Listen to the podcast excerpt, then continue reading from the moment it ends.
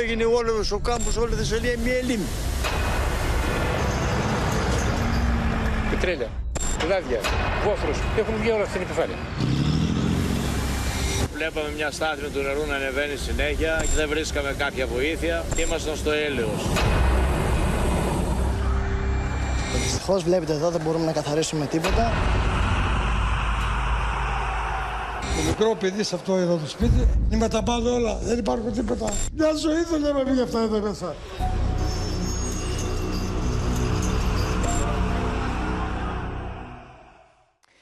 Κυρίες και κύριοι, καλησπέρα. Βυθισμένοι στην απόγνωση της καταστροφής που πλήττει την Θεσσαλία είναι οι κάτοικοι που μετρούν τις πληγές τους. Ο απολογισμός είναι τραγικός. 15 άνθρωποι έχασαν τη ζωή τους και δύο αγνοούνται. Το τοπίο είναι βομβαρδισμένο, σπίτια γκρεμίστηκαν, όσα σώθηκαν είναι βυθισμένα στις λάσπες, κτηνοτρόφοι έχασαν τα πάντα, ενώ οι γεωργοί είδαν τις εκτάσεις τους να χάνονται. Γέφυρες και οδικό δίκτυο έχουν υποστεί τεράστιες καταστροφές. Ολόκληρες περιοχές παραμένουν αποκλεισμένες. Σε κόκκινο συναγερμό βρίσκονται οι παραποτάμιες περιοχές του Ποινιού.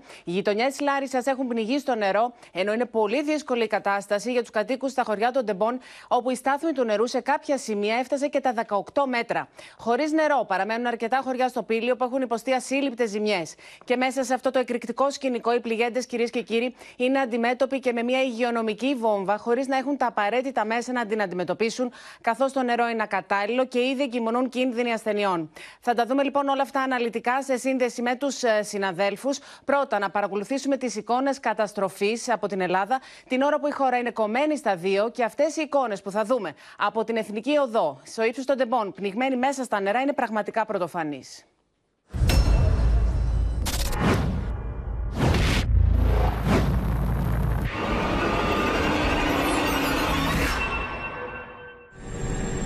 Το μέγεθος της καταστροφής προκαλεί δέος. Για πολλά χιλιόμετρα η εθνική οδός στο ύψος των τεμπών έχει μετατραπεί σε αδιάβατη λίμνη. Η άσφαλτος χάνεται κάτω από τα νερά και λάσπες. Μόνο ένας ανισόπεδος κόμβος ξεχωρίζει πάνω από την απέραντη πλημμυρισμένη έκταση. Τα νερά του ποινιού τις τελευταίες ώρες πιέζουν με τον όγκο και την ορμή τους στον κάμπο και τα χωριά των τεμπών. Τα αναχώματα που έφτιαχναν οι κάτοικοι των τεμπών πριν από τρεις ημέρες δεν ήταν ικανά τελικά να συγκρατήσουν την ορμή του χυμάρου. Τα νερά μπήκαν στο χωριό βυθίζοντας τα σπίτια στα λασπόνερα. Το συγκεκριμένο χωριό έχει πνιγεί από τα νερά. Έχει βυθιστεί σε τόνους νερού και η ροή είναι πάρα πολύ δυνατή, ακόμη και σήμερα. Η στάθμη μέχρι και χθες Κυριακή το βράδυ ανέβαινε. Εμείς είμαστε δίπλα στους πολίτες. Πρόβλημα αντιμετωπίζουν τα χωριά Τέμπη, Ραψάνης και ε, λίγα σπίτια στα παράλια του Δήμου Τεμπών και συγκεκριμένα στα Μεσάγκαλα. Οι εικόνες από τον όγκο του νερού μέσα στην κοιλάδα των τεμπών σοκάρουν. Η κρεμαστή γέφυρα έχει σχεδόν εξαφανιστεί κάτω από το νερό. Η στάθμη έχει φτάσει τα 18 μέτρα. Δείτε την κρεμαστή γέφυρα πώς ήταν πριν και πώς είναι τώρα. Το εκκλησάκι της Αγίας Παρασκευής έχει βουλιάξει στα λασπόνερα. Η στάθμη των νερών έχει υπερχιλήσει την ε, γέφυρα, περνάει πάνω από τη γέφυρα, έχει πέσει και ένα δέντρο επίσης επάνω. Σύμφωνα με τις πρώτες εκτιμήσεις, 7.000 τρέματα στην κοιλάδα των τεμπών έχουν γίνει λάσπη. Την ίδια ώρα οι κάτοικοι της Λάρισας εξακολουθούν να ζουν έναν ατέλειωτο εφιάλτη. Οι εικόνες μαρτυρούν το μέγεθος της καταστροφής στα χωριά που βρίσκονται βόρεια της Λάρισας. Οι ηλικιωμένοι ασθενείς μεταφέρονται με μπουλντόζες σε ασφαλή σημεία για να τους παραλάβουν ασθενοφόρα. Μόλις έφτασε ο φορτωτής με τους ανθρώπους και βλέπετε εδώ μια, ένας κυρίω χρειάζεται βοήθεια. Έχει φτάσει το ΕΚΑΒ. Επιβιβάζεται πάνω στο φορείο με τη βοήθεια του πυροσβεστικού σώματος προκειμένου να μεταφερθεί σε κάποιο νοσοκομείο. Πάμε, πάμε, πάμε. Αυτό ήταν. Είναι το μεταφορικό μέσο που μεταφέρουμε ε, από την άλλη πλευρά, δηλαδή ε, από το πρωί, ανθρώπους που έχουν ανάγκη να πάνε σε νοσοκομεία, ανθρώπους που πρέπει να κάνουν αιμοκάθαρση. Πληροφορίες ε, που έχουμε είναι ότι και μια ετοιμόγενη γυναίκα φτάνει εδώ. Ήδη από χθες, από ό,τι γνωρίζουμε, ο Δήμος είχε πληροφορηθεί για μια ετοιμόγενη γυναίκα που θα έπρεπε να φτάσει εδώ στην ε, Λάρισα προκειμένου ε, να βρεθείς στην ε, κλινική ε, για να γεννήσεις σε κάποιο νοσοκομείο. Στις εργατικές κατοικίες Γιάννουλης, εκεί όπου διαπιστώνεται και το μεγαλύτερο πρόβλημα, διασώστες και εθελοντές μεταφέρουν τρόφιμα με βάρκες σε κατοίκους που έχουν εγκλωβιστεί στα σπίτια τους. Οι διαδρομές με τις βάρκες προς τις εργατικές κατοικίες, καθώς έχουν μείνει ακόμη κάποιοι άνθρωποι μέσα στα πλημμυρισμένα σπίτια, γίνονται για την ε, παροχή τροφίμων, νερού και για τον απεγκλωβισμό μόνο όσων έχουν εξαιρετική ανάγκη. Πάρα πολύ ορμή. Επικίνδυνο. Τι επικίνδυνο κορίτσι, έχουμε να πούμε από την Παρασκευή χωρίς νερό, χωρίς ρεύμα. Χωρίς να σταματήσουν λεπτό, πυροσβέστες και διασώστες μεταφέρουν τους κατοίκους με βάρκες. 100 άτομα εδώ έχουν πέντε μέρες να κοιμηθούν και τραβάνε όλο το λούκι τα παιδιά και να είναι καλά που δεν έχουν πάει ούτε στις οικογένειές τους και ούτε σε κανέναν. Μέχρι χθες το βράδυ, γύρω στις 6 ώρα, ε, βγάζαμε κόσμο. Έχει μείνει μέσα κόσμος. Με τη συνδρομή του, της ε, πυ, πυροσβεστικής με πολλές λέμβους ε, τους τροφοδοτούμε σαν Δήμος Λαρισαίων με τρόφιμα, νερά και φάρμακα. Οι κάτοικοι των περιοχών που έχουν πληγεί είναι σε απόγνωση. Πολύ νερό, πάρα πολύ νερό έφερε. Πρώτη φορά τέτοιο, τέτοια πλημμύρα τόσο μεγάλη; Ε, πρώτη φορά, πρώτη φορά, ναι. Έχει βγει το ποτάμι πολλές φορές, αλλά αυτό το κακό... Εδώ έγινε όλος ο κάμπος, όλη η Θεσσαλία μια λίμνη. Μακάρι να, να τελειώσει κάποτε αυτό, δεν γίνεται.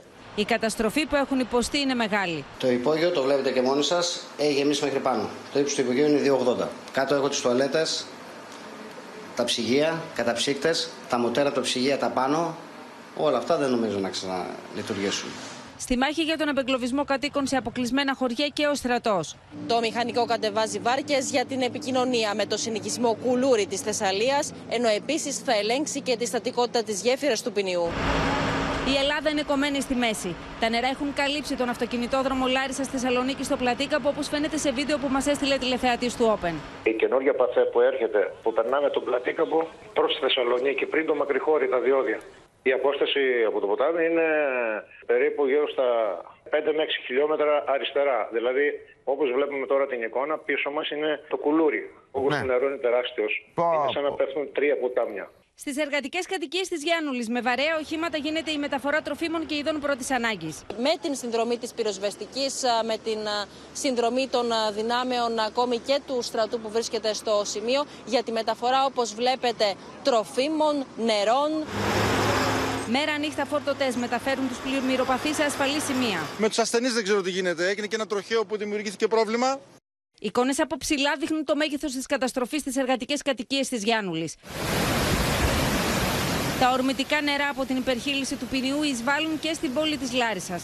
Ακόμη και νερά από τα πλημμυρισμένα καταφθάνουν εδώ και δημιουργούν μια ακόμη κήτη του ποταμού. Βλέπετε λοιπόν στο πλάνο μας αυτή τη στιγμή την ορμή, το ρεύμα του ποταμού που κινείται με δύναμη προς τα κάτω. Την ώρα που η στάθμη του νερού του ποινιού μειώνεται, μια νέα κήτη εμφανίζεται πίσω από τη Γιάννουλη. Ένα νέο ποτάμι που κανείς δεν ξέρει αν μπορεί να αντιμετωπιστεί για να μην βυθίσει στη λάσπη και άλλα χωριά της Λάρισας.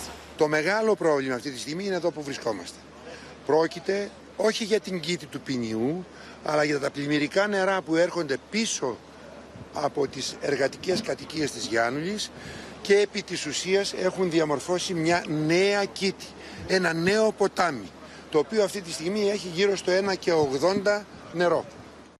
Δείτε κυρίες και κύριοι, αυτή είναι την εικόνα. Αυτή είναι η εικόνα λοιπόν που είναι ενδεικτική του τι έχει συμβεί. Αυτός ο δρόμος τον οποίο παρακολουθείτε και επί της ουσίας έχει μετατραπεί σε μια απέραντη λιμνοθάλασσα είναι η Εθνική Οδός Αθήνας Θεσσαλονίκης, στο ύψος των Τεμπών. Τα πάντα λοιπόν έχουν καλυφθεί από το νερό. Το μόνο που θυμίζει ότι εδώ βρίσκεται η Εθνική Οδός, η πιο κεντρική ε, αρτηρία που συνδέει την Αθήνα με την Θεσσαλονίκη, το βορρά με τον νότο, έχει καλυφθεί από τα ύδατα. Έχει καλυφθεί από τα νερά. Το μόνο λοιπόν που θυμίζει ότι είναι εδώ η Εθνική Οδός είναι τα δέντρα τα οποία βλέπουμε. Αυτό συμβαίνει αυτή τη στιγμή. Είναι εικόνες που μας ήρθαν πριν από λίγο στην Εθνική Οδό λοιπόν Αθήνας ε, Θεσσαλονίκης, στο ύψος των τεμπών και είναι ενδεικτικό της κατάστασης που έχει δημιουργηθεί, αλλά και του γεγονότος πως η χώρα έχει κοπεί στα δύο. Γιατί από τη μία έχουμε αυτή την κατάσταση, την πλημμυρισμένη Εθνική Οδό, τα νερά να έχουν σκεπάσει τα πάντα και από την άλλη το δείχναμε και όλες τις προηγούμενες ώρες και ημέρες μέσα από τη συχνότητα του Open την πολύ μεγάλη ζημιά, τις καταστραφές που έχει υποστεί και το σιδηροδρομικό δίκτυο της χώρας εξαιτίας αυτής της πολύ δυνατής νεροποντής και της μανίας με την οποία πέρασε ο, το φαινόμενο Ντάνιελ πάνω από την ε, χώρα μας. Βλέπουμε λοιπόν εδώ αυτήν την εικόνα η οποία είναι ενδεικτική. Η χώρα είναι κομμένη στα δύο και παρακολουθούμε αυτή τη στιγμή μια απέραντη λιμνοθάλασσα. Πάμε να συνδεθούμε λοιπόν με όλους τους συναδέλφους που βρίσκονται στα σημεία του ενδιαφέροντος. Στην Πινιάδα μας ε, περιμένει η Ευλαμπία Ρεύη. Στην ε, Μαραθέα Καρδίτσας είναι ο Γιάννης Ρίγο. Ε, στο χωριό Βατσούνια της Καρδίτσας είναι η Αναστασία Αργυριάδου. Ο Αντώνης Τσολναράς βρίσκεται στην Μακρινίτσα. Η, στη Γιάννου Λιλάρισα η Αδαμαντία Λιόλιου. Και θα ξεκινήσουμε από τα Τέμπη. Εκεί είδαμε και την σχετική εικόνα και τη Μαρία Ζαφυρίου. Καθώς πλέον η κατάσταση εκεί, Μαρία, είναι πάρα πολύ δύσκολη. Υπάρχουν σημεία που το νερό έχει φτάσει στα 18 μέτρα. Ακριβώς ε, με την βοήθεια του Δημήτρη Τσιόπλου, ο οποίος είναι στη κάμερα, θα δείτε, Εύα, κυρίες και κύριοι, την εικόνα στο χωριό Τέμπη σήμερα. Από την Παρασκευή, θυμάσαι, Εύα, όταν κάναμε τη σύνδεση στο κεντρικό δελτίο ειδήσεων του Open, και ο κόσμος προσπαθούσε με χέρια, με φτιάρια, με μηχανήματα να φτιάξει τα αναχώματα για να σώσει την περιουσία του, για να σώσει τα σπίτια του. Ήταν ενδεικτική η κατάσταση και ο πανικός που επικρατούσε εδώ γιατί η στάθμη είχε ανέβει πάρα πολύ ψηλά. Κανείς όμως δεν πίστευε ότι αυτά τα ορμητικά νερά θα μπουν μέσα στο χωριό. Γι' αυτό και συναντήσαμε και αρκετούς ε, κατοίκους οι οποίοι εκείνο το βράδυ παρακολουθούσαν τη στάθμη να ανεβαίνει δραματικά. Αυτό το σπίτι, Εύα, κυρίες και κύριοι. Αυτό είναι, το σπίτι στο Μαρία, το οποίο βλέπουμε, τα έτσι. Τα, τα νερά έχουν περάσει μέσα από το χωριό και κοντεύουν να σκεπάσουν το σπίτι. Και είναι η σύνδεση που κάναμε την Παρασκευή το βράδυ, εδώ στην έκτακτη εκπομπή, που είχε στους κατοίκους εκεί και τους εκπροσώπους του Δήμου να προσπαθούν να φτιάξουν μια κατάσταση για να θωρακίσουν τα σπίτια τους. Δεν το κατάφεραν εν τέλει. Δυστυχώς δεν το κατάφεραν. Τα αποτελέσματα είναι αυτά. Από το πρωί του Σαββάτου τα νερά μπήκαν στο χωριό. Δεν ήταν όμως τόσο ορμητικά, Εύα. Η κατάσταση ε, πραγματικά αγχώνει περισσότερο τους κατοίκους λόγω της ορμής των υδάτων, πέρα από την ποσότητα φυσικά που κατεβαίνει μέχρι το δέλτα του ποινιού. Αυτά είναι τα νερά του ποινιού. Κατεβαίνει τώρα το νερό μέχρι το δέλτα του ποινιού και στο πέρασμά του παρασύρει τα πάντα. Δεν ξέρω ε, πραγματικά ποια θα είναι η εικόνα αφότου τα νερά αυτά υποχωρήσουν και δεν ξέρουμε ακόμη πότε θα υποχωρήσουν τα νερά. Ουσιαστικά έχουμε μία λιμνοθάλασσα στην κοιλάδα των τεμπών, βλέπετε την εικόνα, κοντά στο σημείο του σιδηροδρομικού δυστυχήματος ε, δυστυχώς, μία ε, λίμνη τεράστια που έχει καλύψει έκταση καλλιεργήσιμης γης 7.000 στρεμάτων μόνο εδώ και ένα ποτάμι, ένα ορμητικό χήμαρο που περνά μέσα από το χωριό. Και στο πέρασμά του Αυτό, πραγματικά Μαρία, δεν ξέρουμε τι θα μας λίγο. Αυτό το οποίο μας δείχνετε τώρα δεν είναι λίμνη. Δεν ήταν λίμνη μέχρι πριν από λίγες μέρες. Αλλά είναι σαν να βλέπουμε μια λίμνη. Φυσικά, φυσικά. Φυσικά, αυτό είναι το εντυπωσιακό και μάλιστα ε, έχουμε δει αυτή την λίμνη σε όλη τη διαδρομή μέχρι να φτάσουμε σε αυτό το σημείο. Δεν το πιστεύουμε ούτε εμείς. Δεν μπορούμε να πιστέψουμε ότι πριν από αυτό το φαινόμενο, πριν από αυτή τη θεομηνία, μιλούσαμε για χωράφια που καλλιεργούσαν καλαμπόκια, που είχαν τριφύλι. Δηλαδή, πραγματικά αδιανόητες καταστάσεις. Ε, το ύψος του νερού μπορεί να φτάνει ε, σήμερα και τα 6 μέτρα στα ε, χωράφια μέσα, στις καλλιεργήσιμες εκτάσεις. Μέσα στο χωριό λοιπόν έχει μπει και φτάνει ε, στην ροή του προς το δέλτα του Ποινιού, στο σημείο που ανέφερες και εσύ Εύα νωρίτερα, στην Αγία Παρασκευή, σε αυτό το εκκλησάκι το οποίο έχει βουλιάξει, το έχει καταπιεί ε, το νερό, όπου εκεί η γέφυρα είναι στα 18 μέτρα. και Λοιπόν, σήμερα το Μαρία. πρωί η στάθμη έφτασε σε αυτή την γέφυρα. Θα επιστρέψουμε σε σένα. Πάμε και στην Αδαμαντία Λιόλιου που βρίσκεται στην ε, Γιάννουλη, στην ε, Λάρισα. Εκεί πραγματικά από το πρωί οι κάτοικοι ζουν πολύ δύσκολες στιγμές. Πολύ δύσκολες στιγμές και για τους ανθρώπους που έχουν ζητήματα υγείας αλλά και για τις εγκυμονούσες Αδαμαντία. Εύα, βρισκόμαστε στο πιο κρίσιμο κομμάτι της Λάρισας αυτή τη στιγμή με το συνεργείο μας, τον Κώστα του Παπαδάτο και τον Βίκτορα το Βόικο. Βρισκόμαστε στο ανάχωμα μεταξύ της Λάρισας και της Γιάννουλης. Τα σημαντικότερα προβλήματα αντιμετωπίζουν αυτή την ώρα από το πλημμυρικό φαινόμενο οι εργατικές κατοικίες ε, της Γιάννουλης και μπορείτε να δείτε την χαρακτηριστική εικόνα που έχω πίσω μου. Βρισκόμαστε σε ύψωμα, όλη η περιοχή έχει μετατραπεί σε μια απέραντη λιμνοθάλασσα. Ένας τεράστιος λασπότοπος που εκτείνεται πίσω από τις εργατικές κατοικίες. Βλέπουμε εδώ μπροστά μας τις κτηνοτροφικές εγκαταστάσεις που είναι βυθισμένες στο νερό. Όπως μας έχουν ενημερώσει οι κάτοικοι, το βάθος εδώ είναι περί τα τρία μέτρα και βλέπουμε στο, στο σημείο αυτό που μας δείχνει και ο Κώστας Παπαδάτος Αδαμαντή, τις έχουν εργατικές καλυφθεί τα πάντα κατοικίες από της το νερό Γιάννουλης. πάντως στις εικόνες που μας μεταδίδεται. Είναι αποκαλυπτική η εικόνα από ψηλά, από το σημείο όπου και βρισκόμαστε. Στην περιοχή πίσω από τις εργατικές κατοικίες είναι εκεί όπου επιχειρεί ο στρατός, η πυροσβεστική, η ΕΜΑΚ, προκειμένου να επεγκλωβίσει τους ε, κατοίκους από τα πλημμυρισμένα τους σπίτια, καθώς το νερό έχει φτάσει ακόμη και στον πρώτο όροφο σε κάποιες περιπτώσεις και ο μόνος τρόπος διαφυγής και διεξόδου είναι οι βάρκες. Ε, τώρα βέβαια ε, οποιοδήποτε και αν έχει ανάγκη στέλνει το αντίστοιχο αίτημά του στις αρχές ώστε να μετακινηθούν προς το συγκεκριμένο σημείο για να τον αμπεκλωβίσουν με αυτόν τον τρόπο. Στη συγκεκριμένη περιοχή υπάρχουν καλλιέργειες οι οποίες είναι εντελώς κατεστραμμένες, είναι ε, αποκαλυπτικές οι εικόνες, είναι χαρακτηριστικές, είναι απόκοσμη η εικόνα από ψηλά που δείχνει το μέγεθος της καταστροφής ε, στην ε, Λάρισα.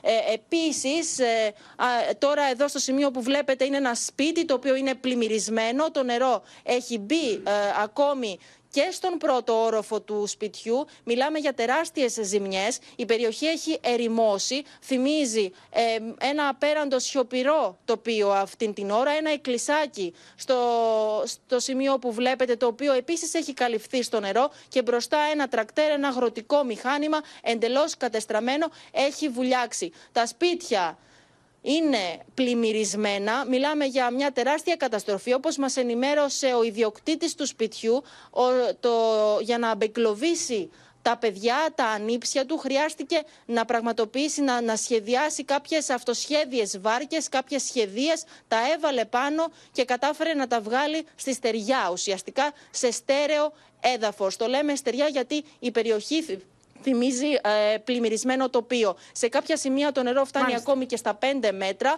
Βλέπουμε στο βάθος ότι έχουμε κτηνοτροφικές εγκαταστάσεις και βοσκοτόπια. Αν γυρίσουμε τώρα, Εύα, από την ε, άλλη μεριά, αυτό είναι ένα αντιπλημμυρικό έργο ουσιαστικά που έχει γίνει. Όπως μας ενημερώνουν οι κάτοικοι, το νερό πέρασε προς το συγκεκριμένο σημείο από εκεί που έχουμε στρέψει τώρα την κάμερά μας, από ένα κενό που υπήρχε στο αντιπλημμυρικό έργο. Η ορμή του νερού συνεχίζει από την ε, μεριά Αδαμαντία, της ε, γέφυρας. θα επιστρέψουμε σε όπως σένα, θα ενημερώνει ερχόμαστε και Ο συνεχώς. Δήμαρχος έχει δημιουργηθεί μια τεράστια κήτη. Μια τεράστια κήτη και αυτό είναι που ανησυχεί ιδιαιτέρως. Θα επιστρέφουμε συνεχώς και σε εσένα για όλες τις εξελίξεις. Τώρα, κυρίες και κύριοι, αυτά από τη Λάρισα. Τα ντοκουμέντα που αποκαλύπτει το Open και ο Γιάννης Ρίγο από την κόρδα Καρδίτσας, από τα ισοπεδωμένα και πλημμυρισμένα σπίτια, κόβουν την ανάσα.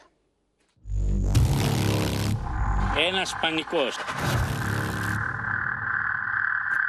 Χωρίς νερό, χωρίς φαγητό.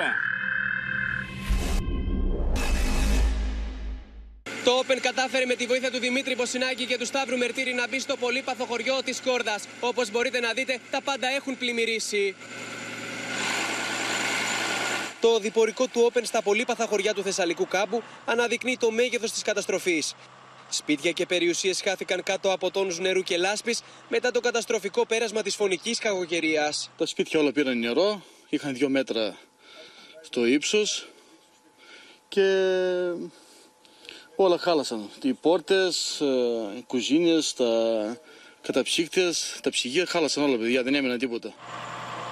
Κάτοικοι του χωριού, ανάμεσά τους και μικρά παιδιά, εγκλωβίστηκαν στα σπίτια τους για μέρες. Ενώ ένα κοριτσάκι με τον πατέρα της χρειάστηκε να μεταφερθούν με σούπερ πούμα της πολεμικής αεροπορίας σε ασφαλές σημείο. Βίντεο ντοκουμέντο από την διάσωσή τους κόβει την ανάσα. Είμαστε εγκλωβισμένοι όλο το χωριό, περίπου στα 50 άτομα. Μπορέσαμε με τα μηχανήματα, με τα τρακτέρ, κουβαλήσαμε κόσμο. Όσο μπορούσαμε, άλλωστε με τις καρέκλες που δεν μπορούσαν να περπατήσουν. Τους βάλαμε στο δημοτικό σχολείο εκεί πάνω, που ξέρουμε ότι είναι λίγο πιο ύψωμα, πιο ψηλά, για να μην μας πατήσει το νερό. Έφτασε μέχρι σχεδόν το πρώτο σκαλοπάτι να μπει μέσα στο νερό. Και ένα άλλο στο παιδάκι, δύο δεν είχε πάρει τίποτα. Αλλά έπρεπε δεν είχε ούτε να φάει ούτε να πιει. Ό,τι μπορούσαμε το δίνουμε, αλλά στο τέλος αφιδά τους έπαθε. Έγινε και μια αεροδιακομιδή. Ναι, ναι, αυτό το παιδάκι, αυτό το παιδάκι, το κουριτσάκι αυτό. Διάσους από, τα, από σκεπή στην κόρδα. Ο κύριος Βάγιος, φανερά ταλαιπωρημένος βλέποντας τα ορμητικά νερά να καταπίνουν το σπίτι του, αποφάσισε να πάει στο στάβλο του για να γλιτώσει. Εδώ και τέσσερις ημέρες κοιμάται πάνω σε σακιά στις λάσπες μαζί με όσα ζώα κατάφερε να σώσει. Πού μένετε εσείς τώρα, Μέσα εκεί στο στάβλο. Κουβέρτες, sleeping bank έχετε; Όχι. Και πού κοιμάστε; Πας, ε, είχαμε κάτι σακιά πάνω και εκεί κοιμόμαστε. Το σπίτι σας έχει... Πού δεν ξέρω τίποτα το σπίτι. Δεν βλέπετε τι γίνεται εκεί στο χωριό. Ερπιστριοφόρο όχημα του στρατού μετέφερε φαγητό και νερό στους περίπου 15 κατοίκους του χωριού, οι οποίοι αποφάσισαν να μην εγκαταλείψουν τα σπίτια τους. Η στάθμη του νερού μέσα στον πλημμυρισμένο κόρδα έφτασε μέχρι αυτό το σημείο. Δείτε εδώ, ξεπερνά το 1,70. Αρκετά σπίτια δεν άντεξαν τον τεράστιο όγκο νερού και κατέρευσαν. Βλέπετε εδώ την εικόνα, την αποκαρδιωτική που έχει πλημμυρίσει όλο το χωριό. Δεν έχει μείνει τίποτα. Έχουν χαθεί πολύ μεγάλες εκτάσεις. Οι αυλές των σπιτιών έχουν καταστραφεί ε, ολοσχερός. Δεν υπάρχει τίποτα. Και δεν θυμίζει σε τίποτα ότι εδώ πριν υπήρχε δρόμος. Εδώ είναι ο δρόμος του χωριού. Πατάμε πάνω σε αυτόν και είναι όλος μια απέραντη λιμνοθάλασσα. Στα περισσότερα χωριά ο ένας έφευγε από το σπίτι του που ήταν ισόγειο και πήγαινε στο διπλανό σπίτι που υπήρχε όροφος για να είναι ασφαλής. Η αλληλεγγύη λοιπόν εδώ μεταξύ τους ε, στην ε, γειτονιά είναι αυτή που ε, έσωσε τους ανθρώπους και κατάφεραν να, να σωθούν σε αυτές τις δύσκολες ώρες. Ο ένας βοηθούσε τον άλλον και με ό,τι υπήρχε μέσα στο σπίτι, λίγο ψωμί, λίγο νερό, όσο υπήρχε έτσι, γιατί τους έπιασε και στον ύπνο. Αυτό μας έλεγαν τα καιρικά φαινόμενα, αυτό μας έλεγαν εδώ οι κάτοικοι, ότι δεν γνώριζαν ότι θα έρθει αυτή η με τόσο μεγάλη καταστροφή.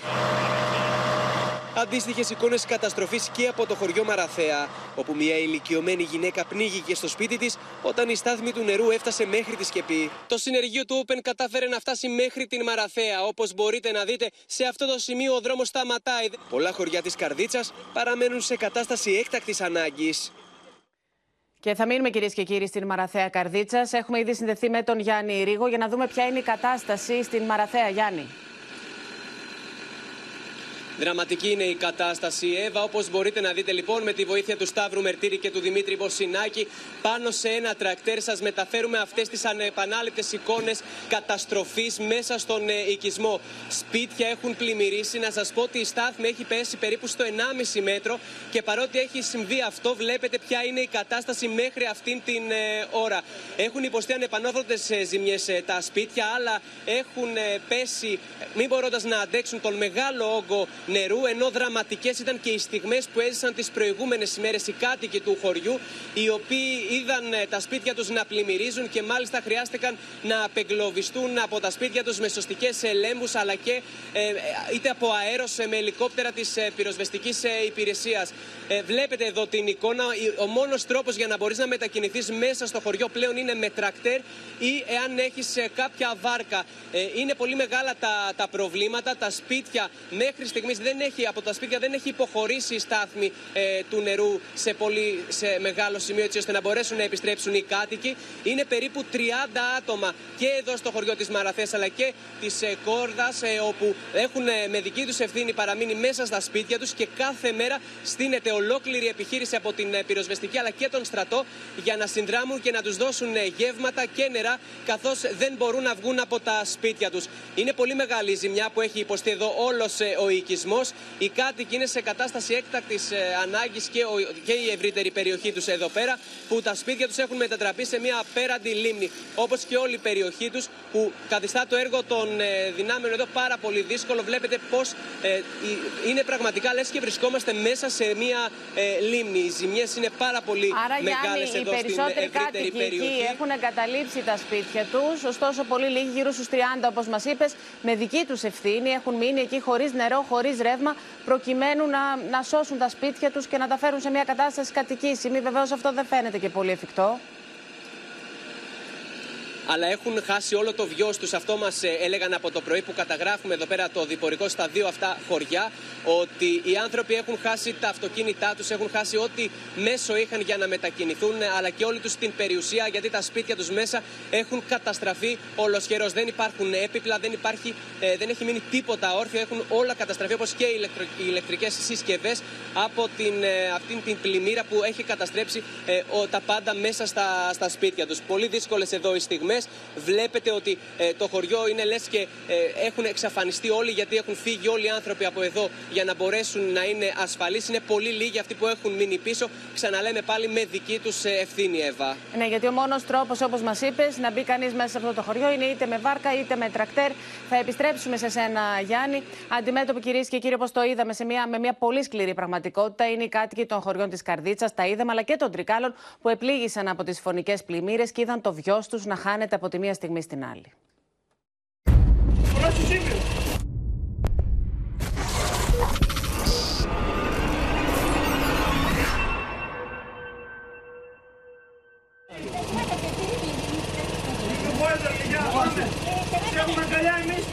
Τα ντοκουμέντα από τους αγωνιώδεις απεγκλωβισμούς στο χωριό Κοσκινά της Καρδίτσα συγκλονίζουν.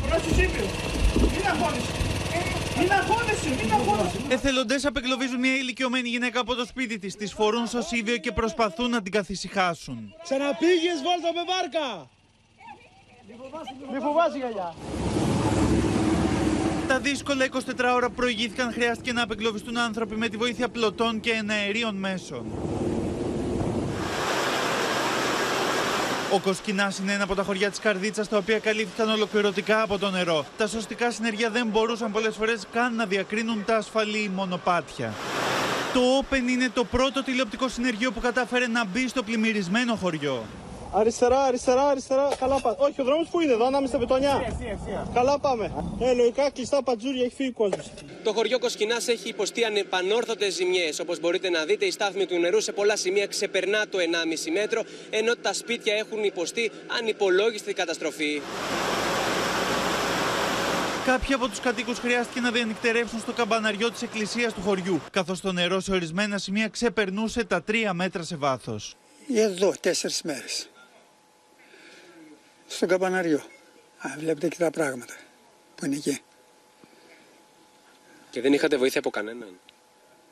Οι εθελοντές ήταν ε, εξαιρετικοί και ευγενικοί και ρωτούσαν τι ανάγκες έχετε, τι θέλετε να σας φέρουμε κλπ. 24 με 27 ώρες τώρα δεν θυμάμαι ακριβώς.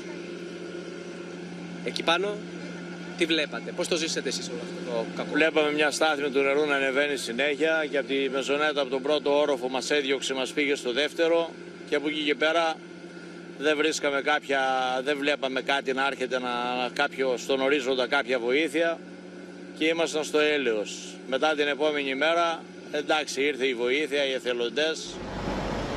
Στη Φαρκαδόνα Τρικάλων η επόμενη μέρα είναι δύσκολη. Οι κάτοικοι αποκαμωμένοι πλέον βλέπουν τις περιουσίες τους που έχουν χαθεί στα λασπόνερα και αγωνιούν για την επόμενη ημέρα. Προσπαθεί ο κόσμος να βάλει μια σειρά. Δύσκολα είναι.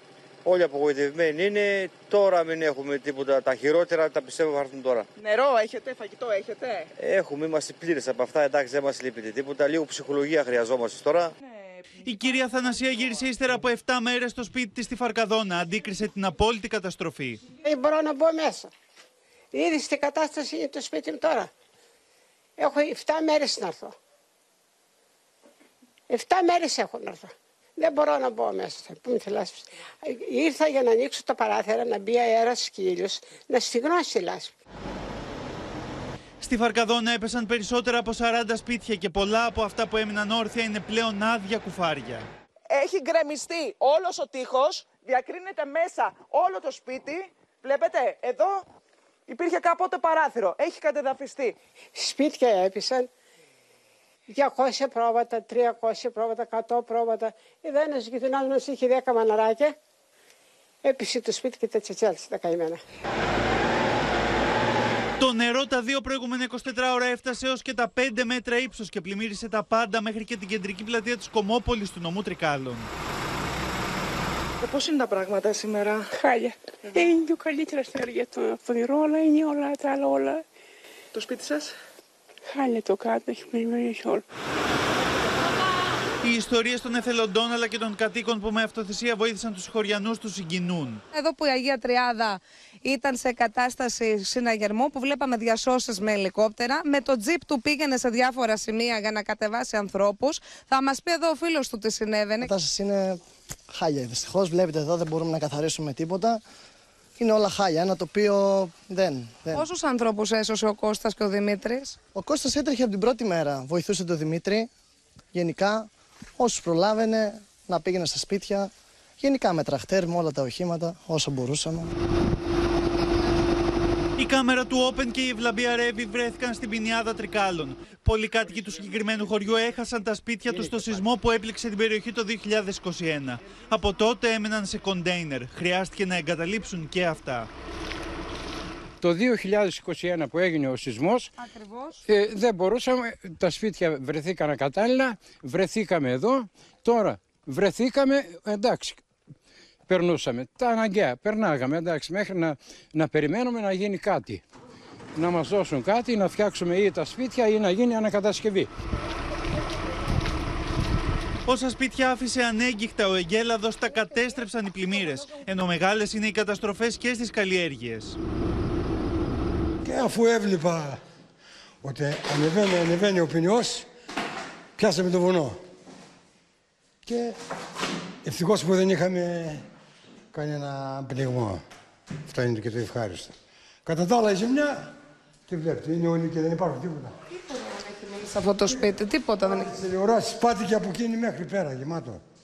Δεν έχει μείνει τίποτα. Ανεβήκαμε από τα βουνά και μετά ήρθαν οι κάτοικοι εδώ της Πινιάδας που επικοινωνήσαμε μαζί τους και μας μετέφεραν εδώ με ένα αγροτικό αυτοκίνητο. Όλα αυτά εδώ ήταν καλλιέργειες, είστε σε απόγνωση και εσείς έχετε, έχετε πολλά στρέμματα βαμβακιού. Ναι, ναι, είναι, είναι πολλά τα χωράφια τα οποία αυτή τη στιγμή βρίσκονται καλυμμένα και ο κόσμος βρίσκεται σε απόγνωση. Μέσα στις λάσπες και σε συνθήκες απόλυτου χάους σε πιο δύσκολη θέση είναι οι ηλικιωμένοι. Αρκεί εμείς θα είμαστε καλά και πέρα θα το φτιάξουμε. Μόνο που περάσαν τα χρόνια μας. Τι θα κάνουμε τώρα; Το είδατε, οι κάτοικοι σε όλες τις περιοχές είναι σε απόγνωση και η αγωνία τους για το αύριο πραγματικά χτυπά κόκκινο. Πάμε στην ποινιάδα Τρικάλων. Εκεί μας περιμένει η Ευλαμπία Ρεύη. Καθώς Ευλαμπία, το ακούσαμε και στο ρεπορτάζ που μας έστειλες. Το 2021 οι άνθρωποι καταστράφηκαν από το σεισμό και τώρα καταστρέφονται από τις πλημμύρες. Ζούνε τη μία καταστροφή, τη μία θεομηνία μετά την άλλη. Και Εύα, κυρίες και κύριοι, για να κάνουμε αυτή τη συζήτηση, έχουμε κοντά μας έναν άνθρωπο που μετρά πάνω του πάνω από έναν αιώνα ιστορίας της Ελλάδας. Έχουμε την τιμή να είναι κοντά μας η κυρία Σταυρούλα Μπραζότη, η οποία βλέπει ειδήσεις, βλέπει και το Open και χάρηκε που θα βγει στο κανάλι μας. Να πούμε τώρα εδώ τι έχει γίνει στο χωριό σας, στη Θεσσαλία κιόλας, όλη τη Θεσσαλία. Για τώρα τι έχει γίνει; Για τώρα. Ναι, για το χωριό μου. Εκτός από το δω και Φερκαδόνα πνίγηκε που ήταν ο γιος μου εκεί και πνίγηκε κι αυτός. Και καταστράφηκε ο κόσμος κορίτσι μου. Καταστράφηκε. Έχασαν τα πάντα, έχασαν τα σπίτια τους, έχασαν τις περιουσίες τους. Η Θεσσαλία ξέρετε ότι είναι αγροτική περιοχή. Από εκεί περιμένει ο κόσμος. Περίμενε τα βαμβάκια, περίμενε τα καλαμπόκια, τα σιτάρια. Περίμεναν να πάρουν την παραγωγή, να πληρώσουν τα χρέη που έχουν, χρεώνονται και παίρνουν τα υλικά για, το, για τα χωράφια.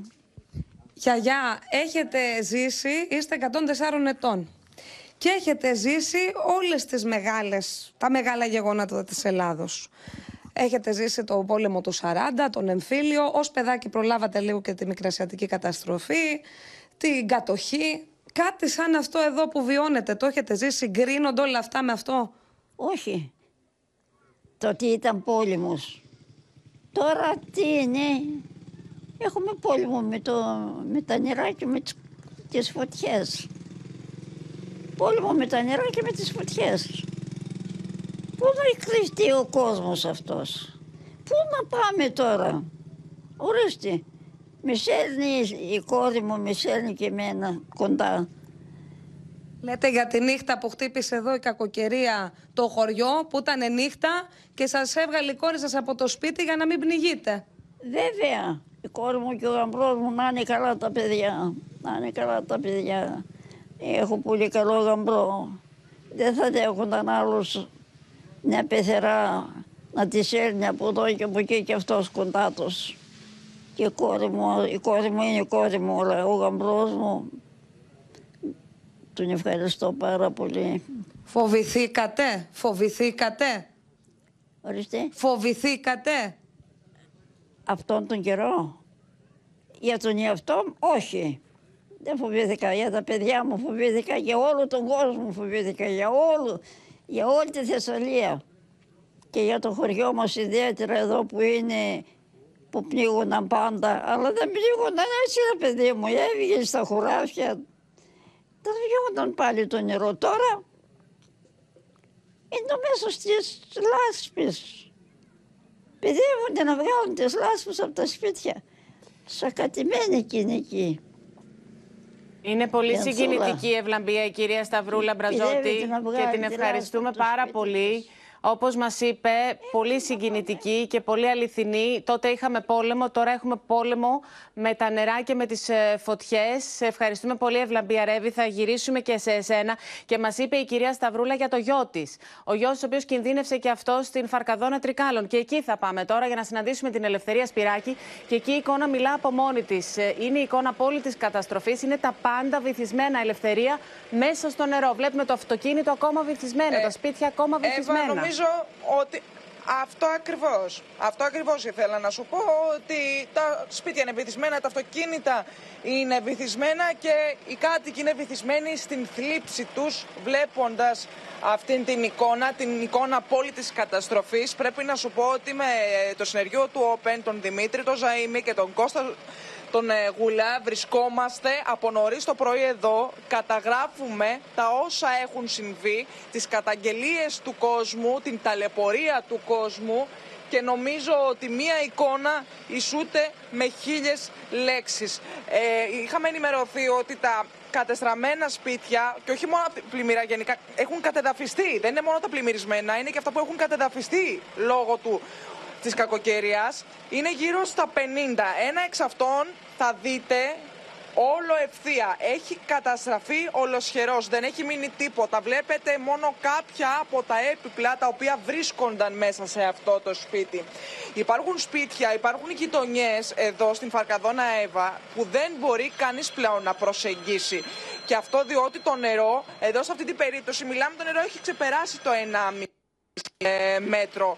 Ε, Δεν μπορούν οι κάτοικοι να πάνε στα σπίτια τους. Άλλοι μένουν στις πλατείες, άλλοι μένανε στο κέντρο υγείας. Ε, κάποιοι μένουν σε συγγενείς στα Τρίκαλα. Όλοι ανησυχούν για το τι θα αντικρίσουν επιστρέφοντας στα σπίτια τους. Επίσης έχουν πλημμυρίσει αρκετές κατοικίες. Μας έλεγε χαρακτηριστικά νωρίτερα ένας κύριος, ένας ιδιοκτήτης σπιτιού, ότι είχαμε κάνει ανακαίνιση στο σπίτι, είχαμε δώσει πάρα πολλά χρήματα από τη σαρινμά μας. Πλέον λέει δεν ξέρουμε αν έχουμε τα ψυχικά αποθέματα να, τα επιστρέψουμε ξαναφτιάξουν. πίσω στην περιοχή. Να τα ξαναφτιάξουν. Επίσης, υπήρξε πάρα πολύ μεγάλο πρόβλημα με το νερό και το ρεύμα.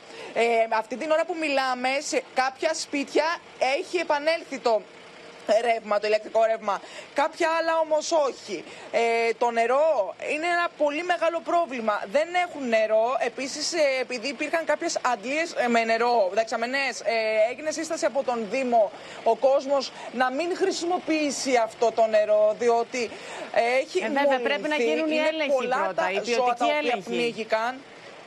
Πλ- Πλέον τίθεται ζήτημα, ε, Εύα, με το νερό, έτσι. Διότι είναι ζώα τα οποία πνίγηκαν κατά τη διάρκεια αυτής της κακοκαιρίας που έπεισε τη Φαλκαδόνα και έπεισε την Θεσσαλία, τη Μαγνησία και πολλές ακόμα περιοχές ανά την ε, Ελλάδα. Ε, υπάρχει θέμα λοιπόν με τα ζώα. Μας είπαν κάτοικοι ε, ότι δεν μπορούν πλέον να μείνουν εδώ. Φοβούνται ότι η Φαλκαδόνα μπορεί να γίνει ένα χωριό έρημο μετά από κάποια, κάποιους μήνες γιατί δεν θέλουν κάποιοι να επιστρέψουν πίσω σε αυτό. Βλέπετε εδώ ακόμα ένα σπίτι το οποίο έχει ε, βυθιστεί ε, μέσα στη λάσπη και το νερό. Βέβαια πρέπει να σου μεταφέρω, γιατί δεν μπορώ να το καταλάβετε τι θα σα το μεταφέρουμε εμείς που βρισκόμαστε εδώ.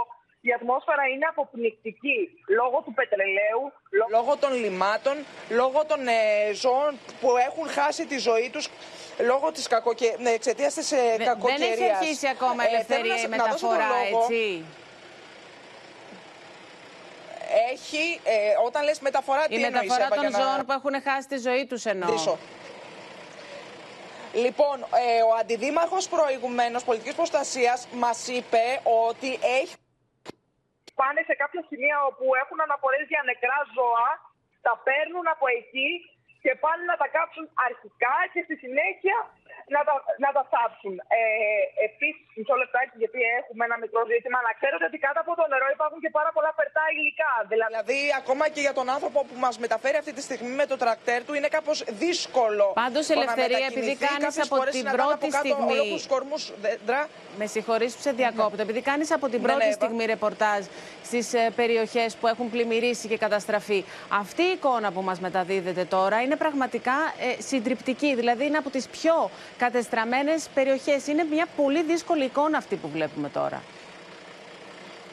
Εύα, είναι από τα σημεία στη Φαρκαδόνα που κανείς πλέον, εάν δεν έχει ένα όχημα σαν και αυτό που έχουμε επιβαστεί εμείς αυτή τη στιγμή, που έχουμε ανέβει, δεν μπορεί να προσεγγίσει. Λέω, υπάρχουν σπίτια που δεν μπορεί ο κόσμος να έρθει, γιατί απλούστατα δεν, δεν, να μετα- να έχει, δεν έχουν αυτοκίνητο αρχικά. Να πούμε αυτό. Είδατε το αυτοκίνητο που περάσαμε προηγουμένως, που σας δώσαμε εικόνα. Ε, δεν έχουν αυτοκίνητα. Επίσης, πεζοί δεν θέλουν να μπουν στη διαδικασία αυτοί. Κάποιοι βέβαια το έχουν κάνει. Ε, οι άνθρωποι έχουν γυρίσει βέβαια πίσω σ- αρκετά στεναχωρημένοι. Καταλαβαίνεις ότι έχει καταστραφεί το βιός τους. Θέλω να δώσω τον λόγο στον κύριο Χρήστο αυτή τη στιγμή που μας βοηθά στο ρεπορτάζ. Βέβαια. Κύριε Χρήστο, βλέπετε τους δρόμους.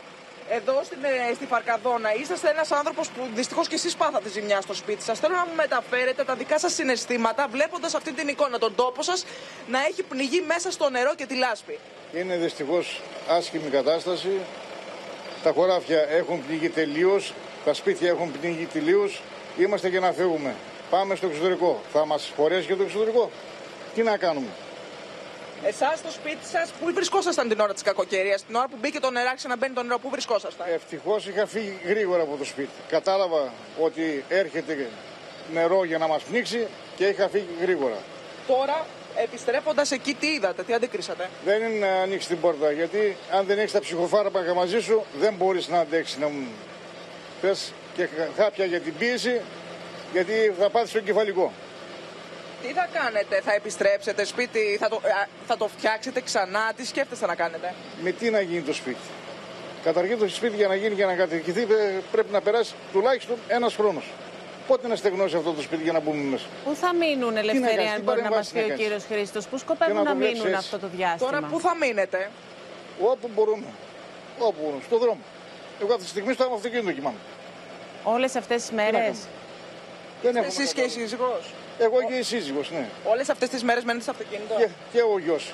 Έχουμε ευτυχώς από ένα αυτοκίνητο καθένας και μοιραζόμαστε. Καταλάβατε. Είναι πολύ- δύσκολη κατάσταση. Λοιπόν, να ρωτήσω κάτι. Έχει, υπάρχει θέμα με το νερό αυτή τη στιγμή. Εσάς σας προβληματίζει. Καταρχήν η ατμόσφαιρα είναι αποπνικτική, το είπαμε και προηγουμένως. Υπάρχει όμως ζήτημα και με το νερό. Εσάς, σαν κάτοικο εδώ της περιοχής, σας προβληματίζει; Πάρα πάρα πολύ. Πάρα πάρα πολύ. Και δεν ξέρουμε τι να κάνουμε. Δεν ξέρουμε τι να κάνουμε. Είμαστε σε απόγνωση. Δείτε, Εύα, δείτε πάλι ένα Πάντως, ακόμα ακούω- σπίτι το οποίο η ακούω από πίσω ελευθερία, μεριά με του συγκεκριμένου σπιτιού συγχωρείς, μάλλον πρέπει όσο να είναι βλέπουμε αποθήκη την που έχει εικόνα. Καταστραφεί. Ακούω Ναι, τον ναι. κύριο Χρήστο πραγματικά. Ε, η απόγνωση είναι λίγο. Ακούω να λυγίζει η φωνή του. Άκουσα στην αρχή που μας είπε ότι πού να μείνουμε εδώ, θα φύγουμε στο εξωτερικό. Τον ακούω να λέει ότι ε, παθαίνεις εγκεφαλικό με αυτά που βλέπεις όταν βλέπεις το βιό σου από τη μία στιγμή στην άλλη. Και μας λέει λοιπόν ότι από την πρώτη μέρα κατάλαβε ότι πήγαν να πνιγούνε και κοιμόντουσαν. Ευτυχώς λέει έχουμε ένα αυτοκίνητο το οποίο σώθηκε ο καθένας μας και ο γιος του και κοιμόμαστε εκεί. Και αναρωτιέται κανείς πού θα μείνουν αυ- όλοι αυτοί οι άνθρωποι. Μιλάμε για πάρα πολλούς ανθρώπους οι οποίοι να σας πω έχουν στο- χάσει τη στέγη τους. Ναι. Λοιπόν, Ελευθερία. Να σου πω θα στο επισ- σημείο αυτό, Εύα, Ναι, ναι. ότι ήδη κάποιοι έχουν μεταφερθεί σε ξενοδοχεία και στο κέντρο υγείας, αλλά σίγουρα η επόμενη μέρα είναι κάτι το οποίο προβληματίζει τους πάντες και κυρίως αυτούς που έχουν πληγεί από το συγκεκριμένο φαινόμενο, από τη συγκεκριμένη κακοκαιρία. Και οι εικόνες νομίζω ότι είναι ενδεικτικές για το τι ακριβώς μιλάμε. Εδώ από την Ε, Βέβαια, Φαρκαδόνα. αφού έχει λυγίσει η ζωή τόσων χιλιάδων ανθρώπων, Ελευθερίας Σπυράκη, σε ευχαριστούμε. Θα επιστρέψουμε και σε εσένα. Κυρίες και κύριοι, ολοκληρωτική είναι η καταστροφή και στο μουζάκι Καρδίτσα. Σπίτια πνίγηκαν στο νερό, χωριά έχουν αποκλειστεί, οι υποδομές καταστράφηκαν, γέφυρες έχουν καταρρεύσει και το οδικό δίκτυο είναι διαλυμένο. Η εικόνα μιας εκκλησίας που θα δείτε είναι ενδεικτική των συνθήκων που έχουν διαμορφωθεί.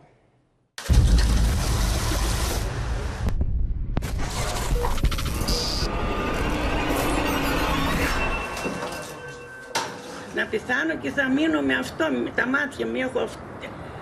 Περνά αυτοκίνητο και λέω είναι βασμός από αυτό το νερό. Εικόνες καταστροφής και απελπισίας στο δοκιμαζόμενο από τις πλημμύρες Μουζάκη. όλα είναι για πέταμα. Όλα για πέταμα. Αποκομμένα για έκτη ημέρα παραμένουν χωριά του ορεινού όγκου στο Μουζάκι και στη Δυτική Αργιθέα λόγω κατάρρευσης της γέφυρας στην περιοχή Αργύρι. Οι κάτοικοι αναγκάζονται να διασχίζουν με τα πόδια τον Πάμισο ποταμό προκειμένου να προμηθευτούν τρόφιμα και είδη πρώτης ανάγκης. Βλέπετε εδώ ο Πάμισος ποταμός, βλέπετε λοιπόν τη γέφυρα, φαίνεται σαν κομμένη, έχει φύγει ο δρόμος. Ήταν τόσο ορμητικά τα νερά που έφυγε εδώ ο δρόμος που υπήρχε, τι κάνει αυτός ο δρόμος. Ενώνει το μουζάκι με τα χωριά Βουτσινά, Οξιά, Δρακότρυπα. Δεν υπάρχει δρόμος, οι κάτοικοι τι έκαναν, έφτιαξαν αυτή την αυτοσχέδια γέφυρα. Εγώ είμαι υπάλληλος της βοήθειας στο σπίτι από το Δήμο Μουζακίου. Έπρεπε να γίνει αλλαγή τραύματος στο χωριό Δρακότρυπα. Κατέβηκε ο πρόεδρος του χωριού, με πήρε, με πήγε πάνω να γίνει αυτό που έπρεπε, να με ξαναφέρει. Ολόκληρη διαδικασία, πολύ δύσκολες καταστάσεις. Όπως καταγγέλουν τα υποστηλώματα που είχαν τοποθετηθεί στη γέφυρα, προκειμένου να μετακινηθούν το προηγούμενο διάστημα αναμογεννήτριες και δεν αφαιρέθηκαν μετά, έγιναν η αιτία η πίεση του ορμητικού νερού να σαρώσει τα πάντα στο πέρασμά του. Εντάξει, προσωρινά δηλαδή, πείτε ότι ξαναβρέχει. Άμα ξαναβρέξει πάει αυτό. Όλη τη ζημιά την κάνει εκεί από κάτω τα υποστηλώματα αυτά που κάνανε, γιατί δεν περνάει το νερό. Δεν μπήκε τόσο νερό. Στη Δρακότρυπα, σπίτια αλλά και οδικό δίκτυο υπέστησαν ανυπολόγιστες καταστροφές. Τα σπίτια στο χωριό Δρακότρυπα ισοπεδώθηκαν και όλα τα υπάρχοντα των οικογενειών είναι βουτυγμένα στη λάσπη. δύσκολα. Για μας που είμαστε λίγο πιο χαμηλά, εντάξει, αλλά οι άνθρωποι, φίλοι μας εδώ είναι αποκομμένοι, γίνεται πολύ χαμός. Εδώ είχαμε στάβλο με κοτούλες, σαρνάκια, τις ζωοτροφές μας όλες. Εδώ στο υπόγειο υπά- υπήρχε ο Λέβητας, ο ξυλολέβητας, πήρε όλος νερά μέσα. Στο ημιορεινό χωριό, νεαροί εθελοντέ έσωσαν ζευγάρι περίλικων από βέβαιο πνιγμό, αφού τους πήραν αγκαλιά και τους έβγαλαν από το παράθυρο του σπιτιού. Ο φόβος ποιος τον λες; Με πάνε τον νερό. Πάνηγα εκεί, κλειστρούσα, δεν έβρισκα πουθενά. Οι άλλοι μου μπροστά εδώ δεν έβρισκα πουθενά. Μα πιάνομαι μου τραπέζι από κρεβάτ. Ο Βατσουνιάς έχει χωριστεί στα δύο, αφού έχει σπάσει από τα ορμητικά νερά γέφυρα και οι κάτοικοι στο πάνω μέρος του χωριού έχουν εγκλωβιστεί. Θα πρέπει αν θέλουν με τα πόδια να κάνουν αποστάσεις μεγάλων χιλιόμετρων. Στο πέρασμά της κακοκαιρίας άρρωσε τα πάντα, πήρε τους δρόμους που είχε εδώ, εδώ που βλέπετε αυτές τις πέτρες ήταν δρόμοι. Και έφαγε και το έδαφος κάτω από την εκκλησία. Ουσιαστικά ο ιερός ναός στη Βατσουνιά, ο μισός κρέμεται στον αέρα. Το μόνο που ζητούν οι κάτοικοι των χωριών που έχουν πληγεί είναι ένα οργανωμένο σχέδιο από την πολιτεία για να μπορέσουν να δουν με αισιοδοξία την επόμενη μέρα. Πάμε κυρίες και κύριοι και στο χωριό Βατσουνιά Καρδίτσας. Εκεί μας περιμένει η Αναστασία Αργυριάδου. Είδαμε και το ρεπορτάζ, είδαμε την εκκλησία. Τα πάντα είναι κατεστραμμένα. Γέφυρες ε, έχουν εγκρεμιστεί και οι άνθρωποι προφανώς δεν ξέρουν πώς να μετακινηθούν και τι να κάνουν, καθώς είδαν το βιός τους να χάνεται από τη μία μέρα στην Εύα. άλλη. Εύα, στο διπορικό που κάνουμε τις τελευταίες δύο ημέρες στα χωριά, στο Μουζάκι, το μόνο που βλέπουμε είναι εικόνες καταστροφής. Όχι μόνο πλημμυρισμένα σπίτια και επιχειρήσεις, αλλά και κατεστραμμένο οδικό δίκτυο. Νωρίτερα είχαμε βρεθεί σε μια γέφυρα στη γέφυρα Αργύριο, όπου εκεί είδατε, είχε κοπεί ο δρόμος και είχαν βάλει σκηνιά για να μεταφέρουν ε, τα προσωπικά τους αντικείμενα, είτε είδη πρώτη ανάγκη, ή κάποιοι άλλοι εθελοντές λίγο αργότερα έφτιαξαν μια υποτυπώδη γέφυρα με κορμούς από δέντρα ε, ή ακόμη και παλέτες. Τώρα εδώ, στη Βατσουνιά, ένα χωριό 300 κατοίκων, Α, βλέπετε τι κάνει η κοπέλα. Έχει κοπεί ο δρόμος. Αναγκαστικά ε, οι κάτοικοι που βρίσκονται στην πάνω πλευρά του χωριού, περιμένετε λίγο να εξηγήσουμε τι γίνεται εδώ. Στην πάνω πλευρά του χωριού, λοιπόν, οι κάτοικοι έχουν εγκλωβιστεί. Έτσι, οι νεότεροι που μένουν εκεί πηγαίνουν, έρχονται, σκαρφαλώνουν από αυτό το σπίτι που ευτυχώς έμεινε, δεν καταστράφηκε από τα ορμητικά νερά, μπαίνουν στην αυλή του και έτσι εξυπηρετούν τους κατοίκους που βρίσκονται στα πάνω σπίτια. Εσείς ε, τι ακριβώς κάνατε; Ε, πήγα τρόφιμα πάνω στο τελευταίο σπίτι που μένει ο θείος μου και η θεία μου. Είναι ηλικιωμένοι και δεν μπορούν να μετακινηθούν. Ναι, είναι εγκλωβισμένοι εκεί, δεν έχουν ούτε νερό και πήγα να τους βοηθήσω. Είναι αρκετοί οι κάτοικοι που αντιμετωπίζουν το ίδιο πρόβλημα. Ναι, ναι. Το μισό χωριό που είναι απέναντι από το ποτάμι δεν έχουν νερό. Εσείς σκαρφαλώνετε ακόμη και με κίνδυνο της ζωής του Εύα, προκειμένου να εξυπηρετήσουν τους κατοίκους οι οποίοι είναι στο πάνω μέρος του χωριού. Και μια ανάλογη γέφυρα έχει κοπεί και στην ανατολική πλευρά. Αν μπορούμε του χωριού. να ρωτήσουμε Έτσι, λοιπόν, την ε, κοπέλα ανάλογα. που είχε την ευγενική καλοσύνη να μας μιλήσει. Ε, νερό δεν έχουν, τους έχουν πάει στους ανθρώπους σταματήσουν, ε. εμφιαλωμένα νερά;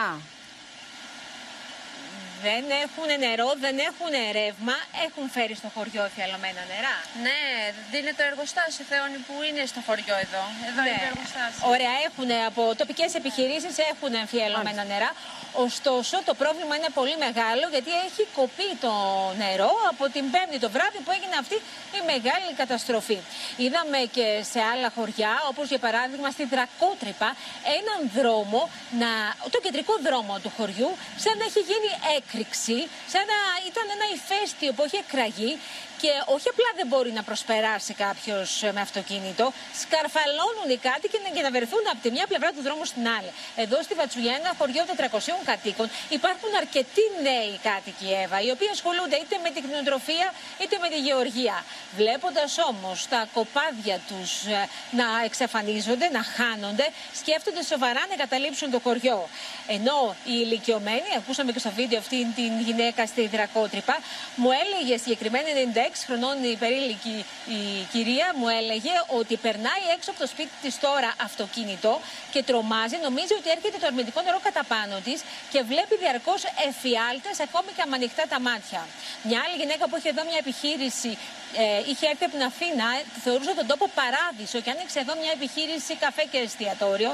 Μου είπε χαρακτηριστικά ότι ο παράδεισό της μέσα σε λίγα λεπτά έγινε μια, ένα εφιαλτικό σκηνικό και σκέφτεται και η ίδια να εγκαταλείψει τον τόπο. Αυτό θέλουν λοιπόν οι κάτοικοι εδώ και είναι κάτι που ζητούν κυρίως οι νέοι, ένα οργανωμένο σχέδιο από την πολιτεία για να μπορέσουν να κοιτάξουν το μέλλον τους το αύριο με αισιοδοξία. Αυτό είναι που ζητούν όλοι οι κάτοικοι από τις πληγήσεις περιοχές. Αναστασία Αργυριάδου, σε ευχαριστούμε και σένα προς το παρόν. Τώρα, κυρίες και κύριοι, την ασύλληπτη καταστροφή που έχουν υποστεί τα χωριά του Πηλίου με τους κατοίκους να ζουν για 7η μέρα αποκλεισμένοι, καταγράφει με την κάμερα του Όπεν ο Αντώνη Τσολναράς. Δρόμοι και υποδομές είναι διαλυμένες, ενώ οι άνθρωποι που αντιμετωπίζουν προβλήματα υγείας είναι σε απόγνωση. Σοκ προκαλούν και εικόνες από ένα σπίτι έξω από το χορευτό που κρέμεται κυριολεκτικά στον αέρα.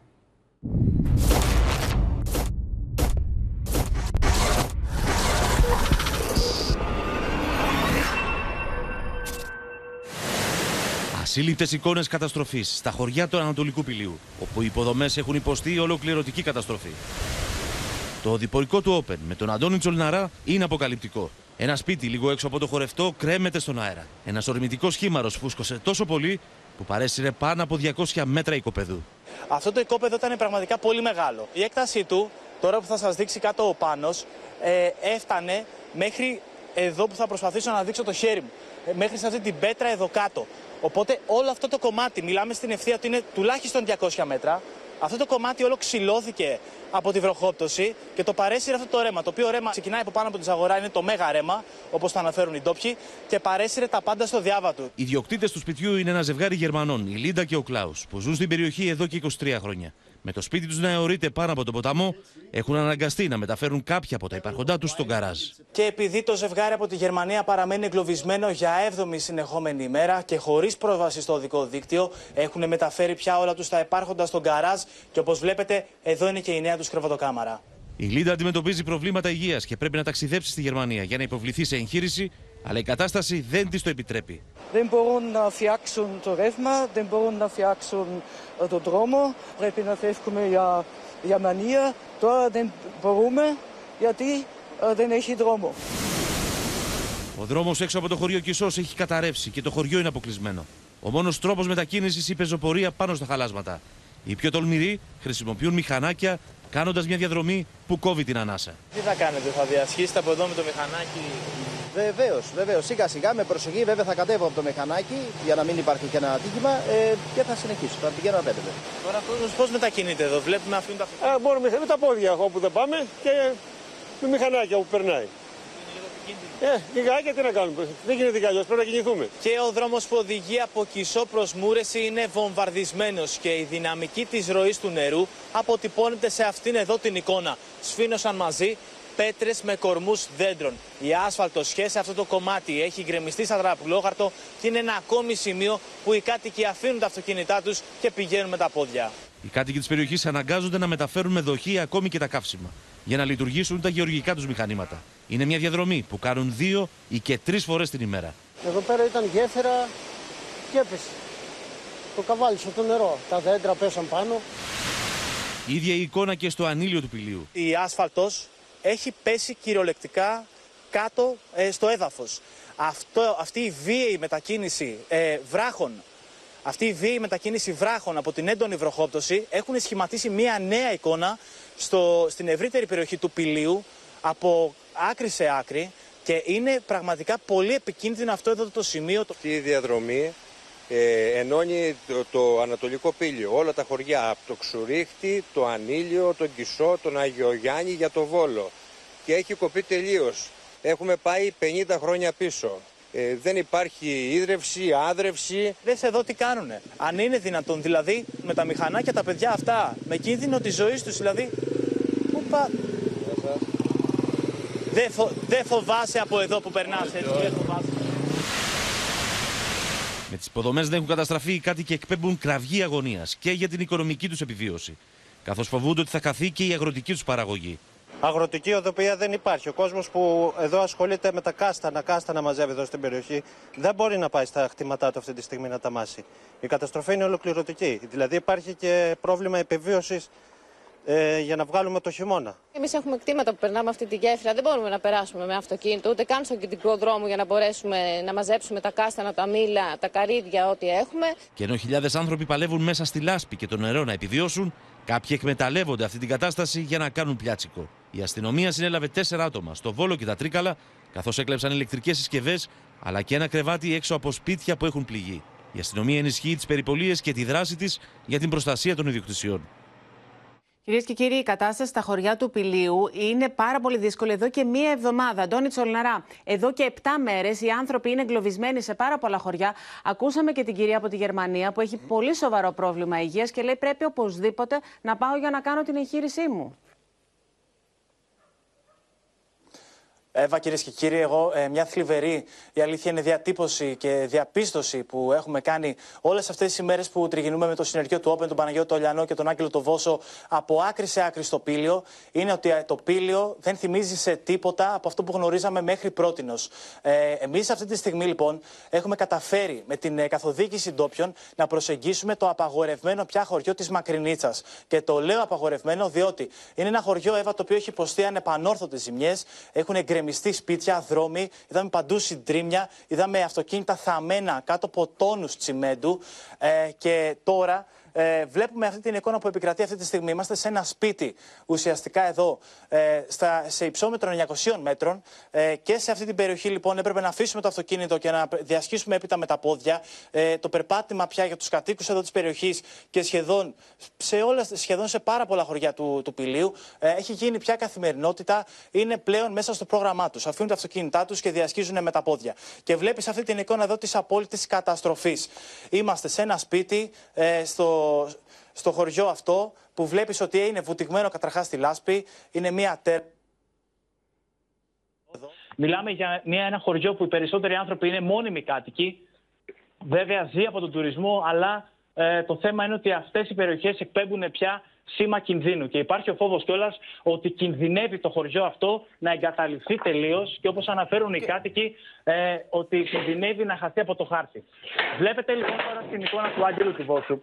Αυτό εδώ, Εύα, είναι η πίσω είσοδος ενός σπιτιού. Μπροστά σου θυμίζει πολεμικό σκηνικό. Ε, τι έχει συμβεί. Πάνω από το βουνό, λοιπόν, έχουν πέσει τόνοι βράχων, έπεσαν μάλλον τόνοι Έχουμε βράχων. μια δυσκολία στη οι οποίοι σύνδεση. Αν τόνοι μπορείτε να βράχων, πάτε ε, στο σημείο που ήσασταν πριν για να μην χάνουμε το σήμα. Πάντως είναι αδιανόητο ότι αυτές οι εικόνες που μας μεταδίδετε μας λες, Αντώνη Τσολναρά, πως η Μακρινίτσα που όλοι μας έχουμε επισκεφτεί, που όλοι μας έχουμε αγαπήσει, αυτή τη στιγμή μας λες πως κινδυνεύει. Ένα από τα πιο τουριστικά μέρη της περιοχής. Εύα, Εύα, ε, είναι έτσι ακριβώς. Είναι έτσι ακριβώς και φυσικά γνωρίζουμε όλοι πολλά άλλα χωριά του Πηλίου, αλλά ειδικά η Μακρινίτσα είναι το διαμάτι του τουρισμού για την ευρύτερη περιοχή του Πηλίου. Ε, και βλέπετε λοιπόν ότι οι κάτοικοι εδώ, οι μόνιμοι κάτοικοι, έχουν υποστεί αυτή την τεράστια ζημιά. Η εικόνα λοιπόν που θέλουμε να σας δείξουμε και ε, ευχαριστούμε πολύ τον κύριο Γιώργο, ο οποίος είναι ο ιδιοκτήτης του σπιτιού και μας έχει επιτρέψει ουσιαστικά να κάνουμε αυτή την αυτοψία σε αυτό το σπίτι το οποίο είναι βομβαρδισμένο. Και Ε, μιλάμε είναι τώρα, Αντώνη, πραγματικά για ένα απελπιστική τόπο αυτή η μοναδικής κατάσταση. καλονής, μοναδικής ομορφιάς, που ο Ελευθέριος Βενιζέλος το αποκαλούσε, το χαρακτήριζε το μπαλκόνι του Παγασιτικού. Και αυτήν την ώρα βλέπουμε την περιοχή αυτή να εκπέμπει σήμα κινδύνου, όπως λες, και ο άνθρωπος αυτός τώρα έχετε μπει μέσα στο σπίτι του, που είναι βομβαρδισμένο τοπίο, όλα ήταν προφανώς πλημμυρισμένα και τώρα πια κατεστραμμένα. Ναι, εδώ όπως βλέπετε. Λοιπόν, ναι. Θα δώσουμε τώρα και το λόγο στον κύριο Γιώργο. Είναι, η- είναι η είσοδος πίσω από το σπίτι. Ε, το πρόβλημα τώρα αυτό εδώ ήταν. Ότι ουσιαστικά το βουνό, από το βουνό Εύα κατέβηκαν αυτοί οι τόνοι βράχων και δείτε μέχρι που έχουν φτάσει. Και όχι μόνο έφτασαν, προσπάθησαν οι άνθρωποι, ε, να, η προσπάθησε η πόρτα μάλλον να κρατήσει αυτούς τους τόνους βράχων, αλλά ήταν αδύνατον. Και κύριε Γιώργο, δυστυχώς έγινε το χειρότερο. Δηλαδή, α, οι βράχοι αυτοί έσπασαν την πόρτα και μπήκανε και, πλη- και γέμισαν όλο το και απλώθηκαν σε όλο το σπίτι. Ναι, ναι, καταρχήν καλησπέρα. Καλησπέρα. Ε, πραγματικά αλήθεια είναι αυτό που λέει εδώ ο συνάδελφός σας. Η εικόνα τα δείχνει μόνη της. Έπεσαν όλοι οι βράχοι, άνοιξε η πόρτα και μπήκε όλο το νερό μέσα και τα τουλάχιστον ένα μέτρο μπάζα. Και η ζημιά είναι τεράστια.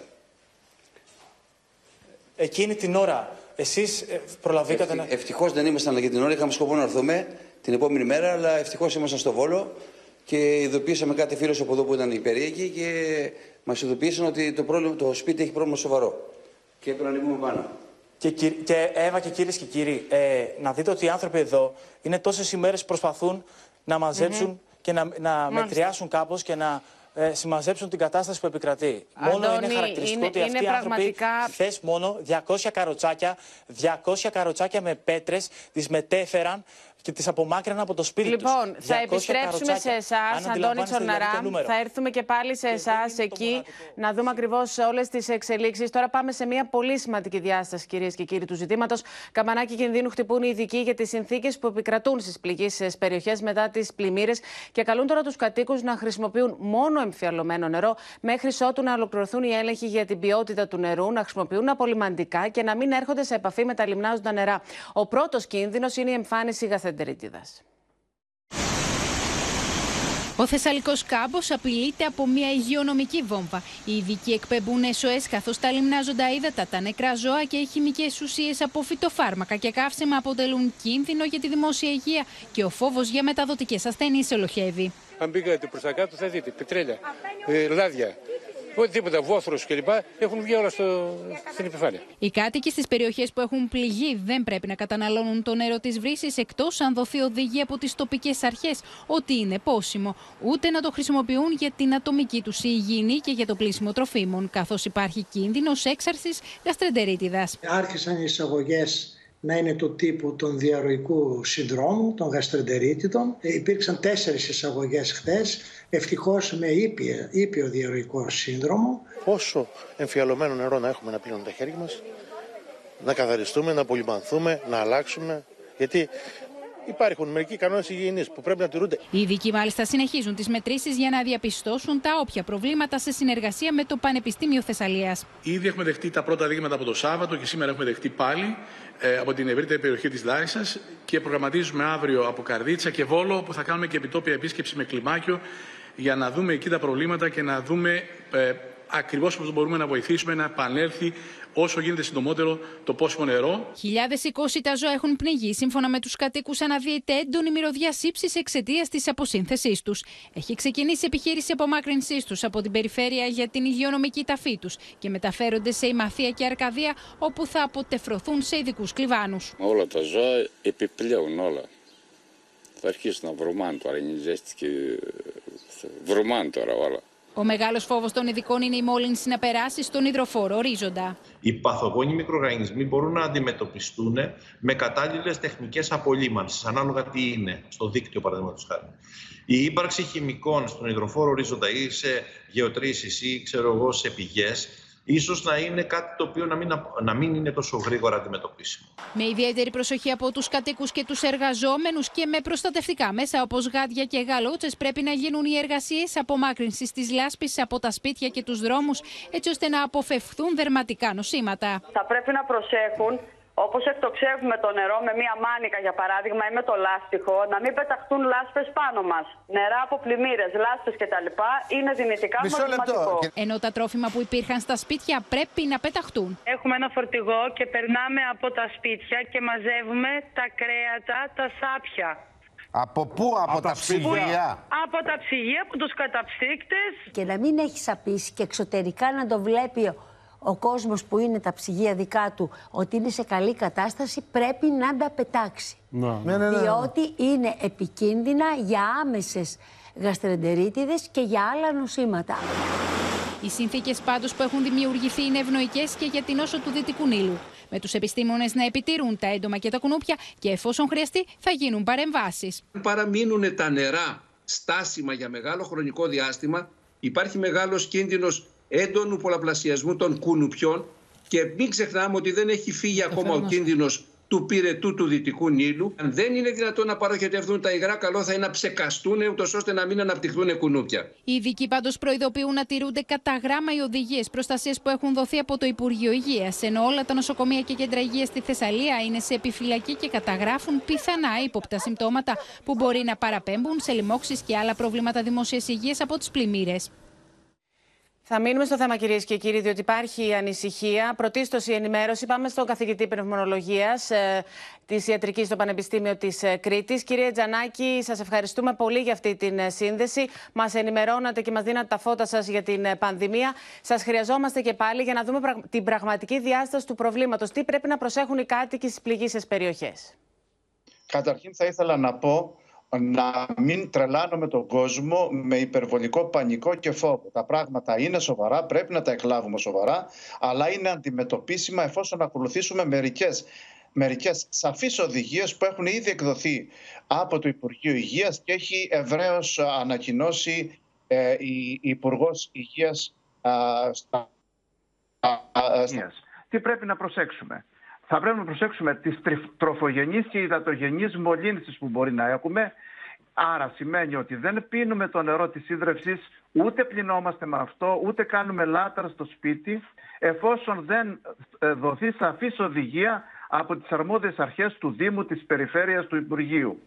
Δεν χρησιμοποιούμε λιμνάωστα νερά για οτιδήποτε, ούτε και προσπαθούμε να αποφύγουμε την επαφή μαζί τους.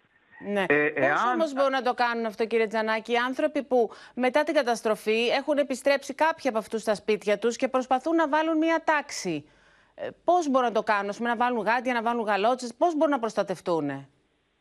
Ναι, θα προσπαθήσουν να μην έρχονται σε επαφή με τα λιμνάζοντα ύδατα όσο μπορούν και θα πρέπει να χρησιμοποιούν εγκεκριμένο νερό. Καταρχήν για πόσιμο και μαγείρεμα, κατά τη γνώμη μου αυτή τη στιγμή να πρέπει να χρησιμοποιείται μόνο εφιαλωμένο νερό εκτός και αν οι αρμόδιοι δήμοι, οι περιφέρειες, οι αρμόδιες αρχές έχουν δηλώσει σαφώς και κατόπιν εξετάσεων ότι το ιδρευτικό σύστημα της ε, περιοχής είναι χωρίς κίνδυνο. Αυτό θα πάρει μερικό καιρό για να γίνει. Επομένως, το επίγον Όταν είναι λέτε αυτό, μερικό καιρό, έχετε έτσι μια εκτίμηση πόσο χρόνο μπορεί να λάβει αυτό, πόσο χρόνο μπορεί να πάρει; Εξαρτάται από το επίπεδο της καταστροφής και την είσοδο υδάτων μέσα στο σύστημα της ίδρυυσης.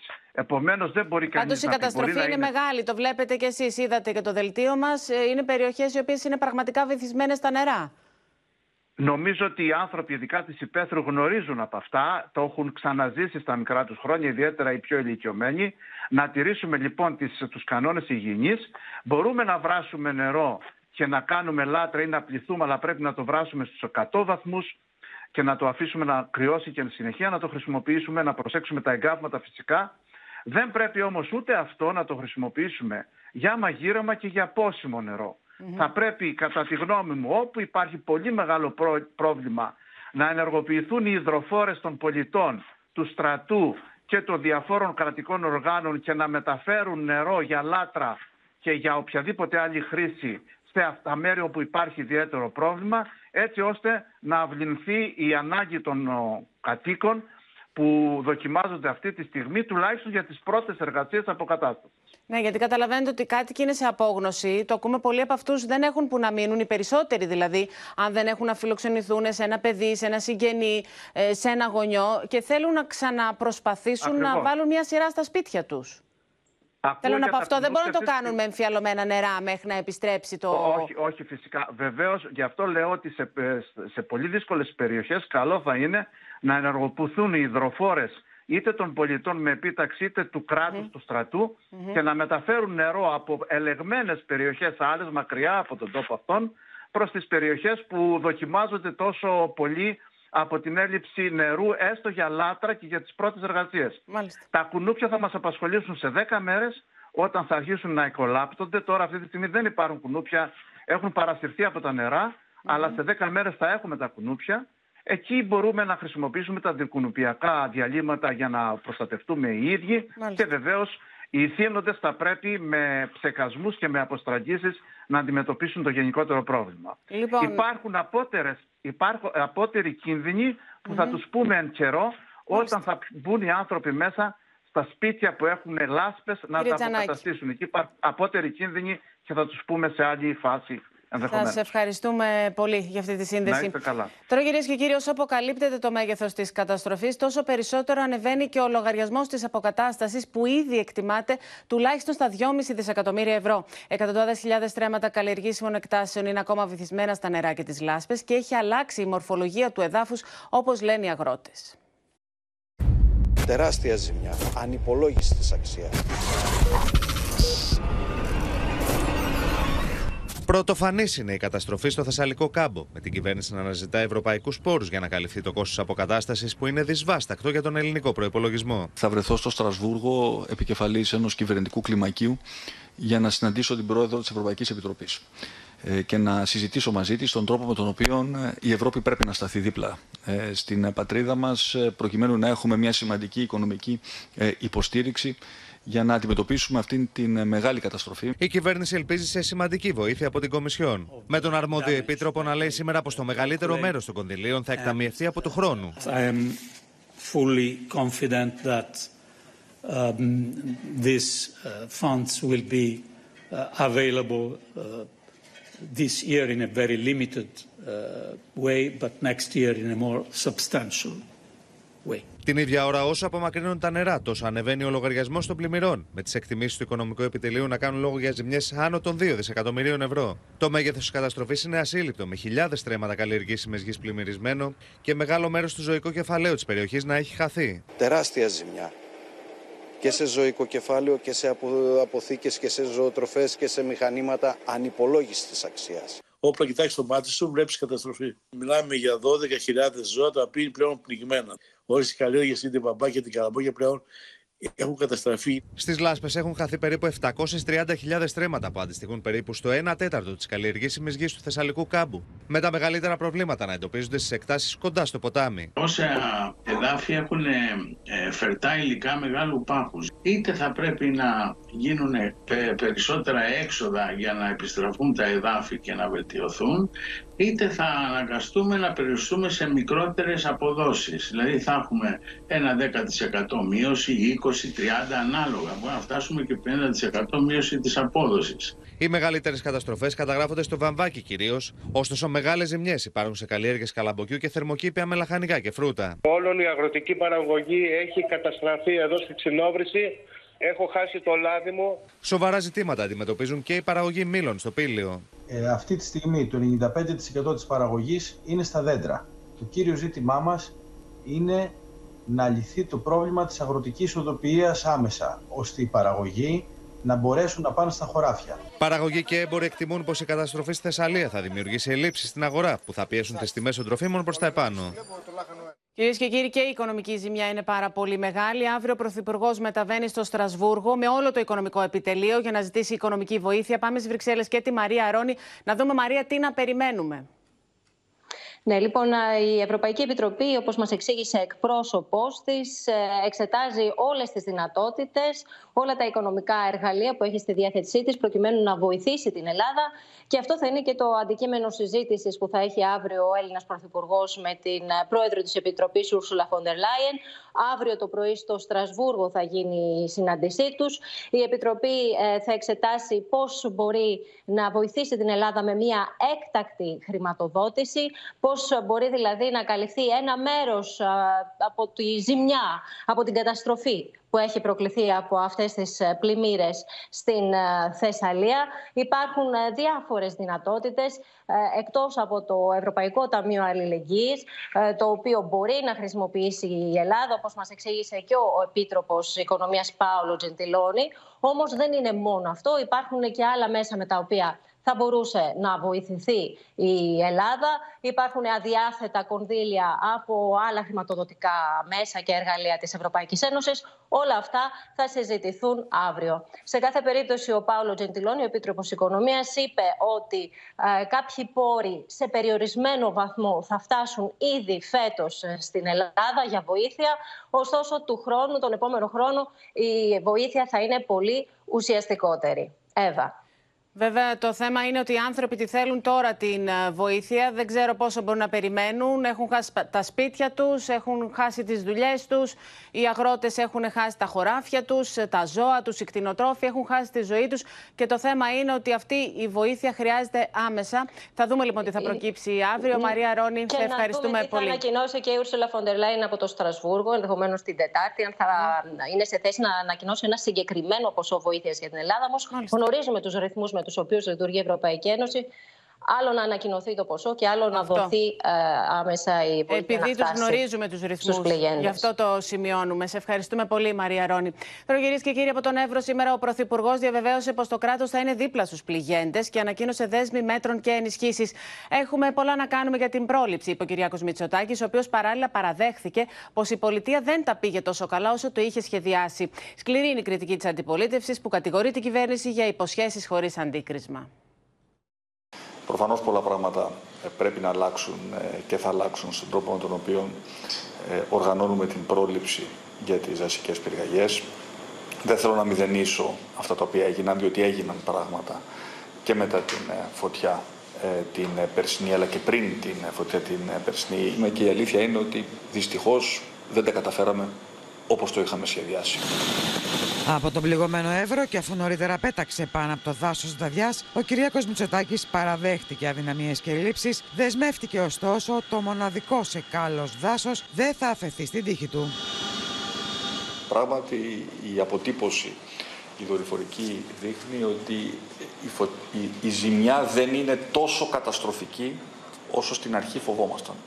Μιλάμε για μια πολύ μεγάλη ζημιά, θέλω να είμαι ε, ειλικρινής μαζί σας, όμως όπως φάνηκε και από το βίντεο έχουμε αρκετές εκτάσεις οι οποίες είναι είτε άκαυτες είτε έχουν καεί λίγο και αυτό θα βοηθήσει στη φυσική αναγέννηση αλλά προφανώς και στην προστασία της πανίδας υπάρχει μεγάλη εμπειρία. Ήδη οι μελέτες για τα αντιπλημμυρικά έργα ετοιμάζονται στο μοντέλο της Εύβοια, όπου όπως είπε ο Πρωθυπουργός, άντεξαν, ενώ η σκέψη είναι να αναλάβει μόνο ένας ανάδοχος μέσα στο δάσος, ώστε τα έργα να προχωρήσουν γρήγορα. Στόχος ωστόσο είναι να θωρακιστεί ο Εύρος με ευρύτερα αντιπλημμυρικά έργα. Νωρίτερα το πρωί, ο Κυριακό Μητσοτάκη είχε σύσκεψη με τοπικούς φορείς, με το βλέμμα στραμμένο και στη Θεσσαλία, για την καταστροφή της οποίας οι ανεφορές και οι δεσμεύσεις ήταν συνεχείς. Και η σκέψη μας σίγουρα βρίσκεται στην Θεσσαλία, στους ε, συμπολίτες μας, στους συγγενείς των ανθρώπων που έχασαν τη ζωή τους, αλλά και σε δεκάδες χιλιάδες ε, συμπολίτες μας που είδαν ε, τις περιουσίες τους να έχουν υποστεί πολύ μεγάλες ζημιές και απαιτούν και δικαιολογημένα από το κράτος να προστρέξει στην άμεση υποστήριξή τους. Τα κόμματα της αντιπολίτευσης ασκούν σφοδρή κριτική για τα μέτρα που εξήγηλε η κυβέρνηση χθες από τη Λάρισα, κάνοντας λόγο για εξαπάτηση των πληγέντων. Κύριε Μητσοτάκη, το βράδυ πήγε στη Λάρισα σαν να κάνει ας πούμε ρεπορτάζ εκ των υστέρων, αλλά δεν είπε τίποτα για το πώς μπορεί η πολιτεία να είναι επαρκής. Γιατί αυτό είναι το πρόβλημα. Είναι η πολιτική επάρκεια και η αναβάθμιση της πολιτικής προστασίας. Δυστυχώς δεν ακούσαμε κάτι τέτοιο. Ούτε, ούτε καν μια αξιολόγηση. Δεν μιλάμε για συγγνώμη λογοδοσία. Ούτε καν μια αξιολόγηση της επάρκειας. Ναι. Της ανεπάρκειας εν προκειμένου. Τέσσερα χρόνια λοιπόν για την προσαρμογή, για τις πλημμύρες, για τις πυρκαγιές δεν πρόλαβε η κυβέρνηση Μητσοτάκη. Για κάποια άλλα όμως πρόλαβε.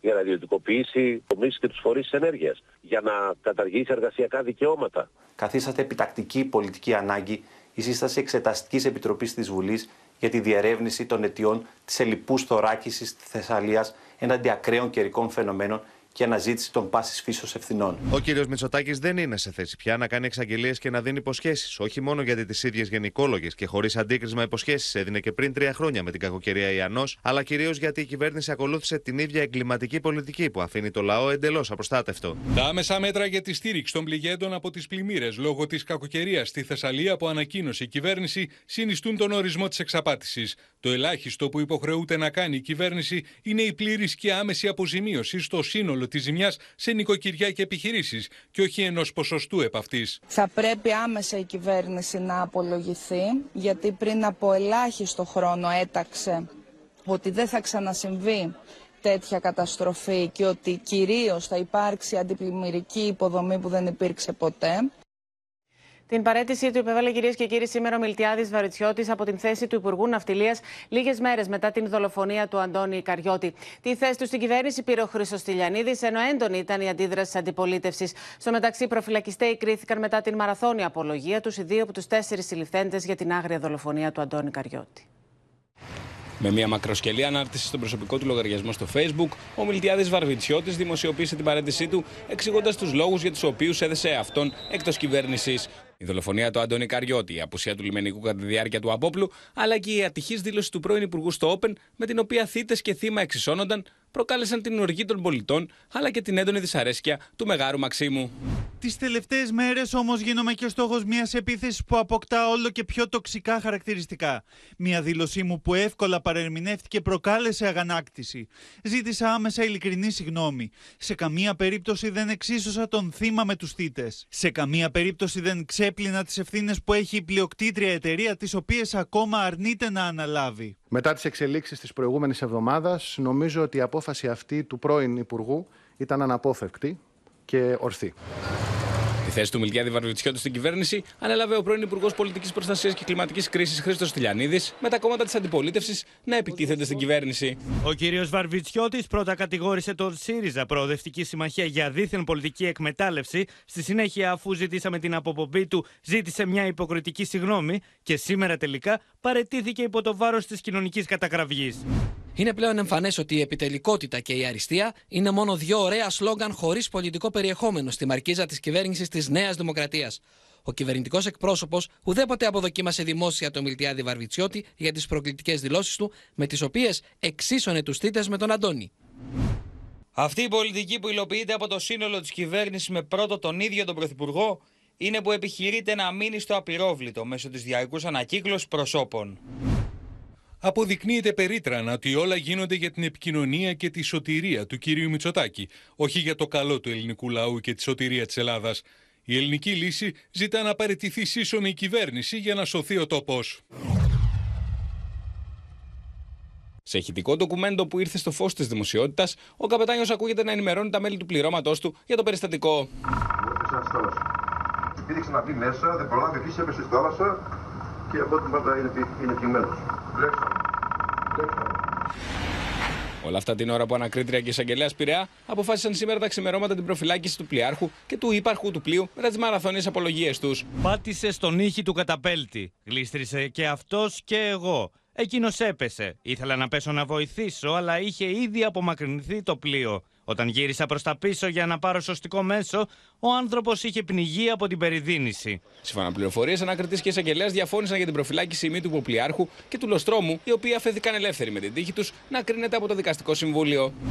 Είμαι συγκλονισμένος και συντετριμένος λόγω του γεγονότος. Εκείνο το βράδυ βρισκόμουν στις 8.30 στη γέφυρα του πλοίου, το οποίο επρόκειτο να αναχωρήσει στις 9, αλλά άργησε περίπου 10 λεπτά λόγω της φόρτωσης των οχημάτων.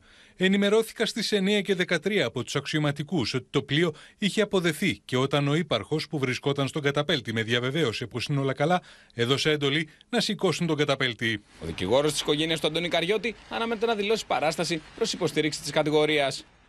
Σύνδεση κυρίες και κύριοι με την αίθουσα ειδήσεων και τη Σοφία Φασουλάκη για να δούμε, Σοφία, το παρασκήνιο της παρέτησης του Μιλτιάδη Βαρβιτσιώτη. Εύα, θα σου θυμίζω την φράση του Παύλου Μαρινάκη, του κυβερνητικού εκπροσώπου, δύο ημέρες μετά τη δολοφονία του Αντώνη στο λιμάνι του Πειραιά, όταν ρωτήθηκε από τους πολιτικούς συντάκτες αν ο Μιλτιάδης Βαρβιτσιώτης έχει την αναπολαμβάνει της εμπιστοσύνης του Πρωθυπουργού. Η φράση, η χαρακτηριστική φράση που είπε ο κύριος Μαρινάκης ήταν όλοι αξιολογούνται, δείχνοντας έτσι την σαφή δυσαρέσκεια του Μεγάρου Μαξίμου και για το περιστατικό που έγινε εκεί στο λιμάνι του Πειραιά, απόντος του λιμενικού. Σου θυμίζω ότι το λιμενικό ήταν 50-100 μέτρα μακριά από τον καταπέλτη, αλλά βέβαια και για τις δηλώσεις που ακολούθησαν, τις δηλώσεις του Μιλτιάδη Βαρβιτσιώτη εδώ στο Open, οι οποίες, για τις οποίες ο ίδιος ζήτησε συγγνώμη, όταν όμως φεύγουν α, τα λόγια Εύα, είναι σαν τη σφαίρα, δεν γυρνάνε πίσω. Τώρα, Σοφία, υπάρχουν σκέψεις και για άλλες αλλαγές στην κυβέρνηση; Ε, Εύα, θα σου πω ότι πάνω στην κρίση, πάνω στον πόλεμο, πολλές φορές έχουμε δει τον Πρωθυπουργό να μην λειτουργεί εν θερμό και να μην κάνει αλλαγές όταν γίνεται ο πόλεμος. Πρέπει όμως να σου πω ότι ήδη έχουν ανοίξει οι συζητήσεις που γίνονται στο Μέγαρο Μαξίμου για αλλαγές στο μοντέλο της λειτουργίας της α, πολιτικής προστασίας. Ίσως και στην, να γίνει και κάποια αναδιάρθρωση, ίσως να δούμε και μεγαλύτερες συνέργειες με το στρατό, ο οποίος όταν επενεύει, είδαμε στην, στη Λάρισα και στο, στο Θεσσαλικό κάμπο πόσο βοήθησε αυτή την κατάσταση. Ε, θα πρέπει όμως να σου πω και να προσθέσουμε και να μείνουμε σε αυτό Ναι. μία ακόμα κουβέντα που είπε σήμερα ο κύριος Μαρινάκης όταν ρωτήθηκε εάν θα έχουμε ανασχηματισμό. Επανέλαβε ότι τη φράση όλοι αξιολογούμαστε καθημερινά. Είναι, δεν διέψευσε ότι επίκειται ανασχηματισμός. Είναι δηλαδή σαν να, οι- όλοι οι υπουργοί να βρίσκονται διαρκώς σε μια κατάσταση ε, ανασχηματισμού όλη την ώρα. Μάλιστα, σε ευχαριστούμε, Σοφία Φασουλάκη.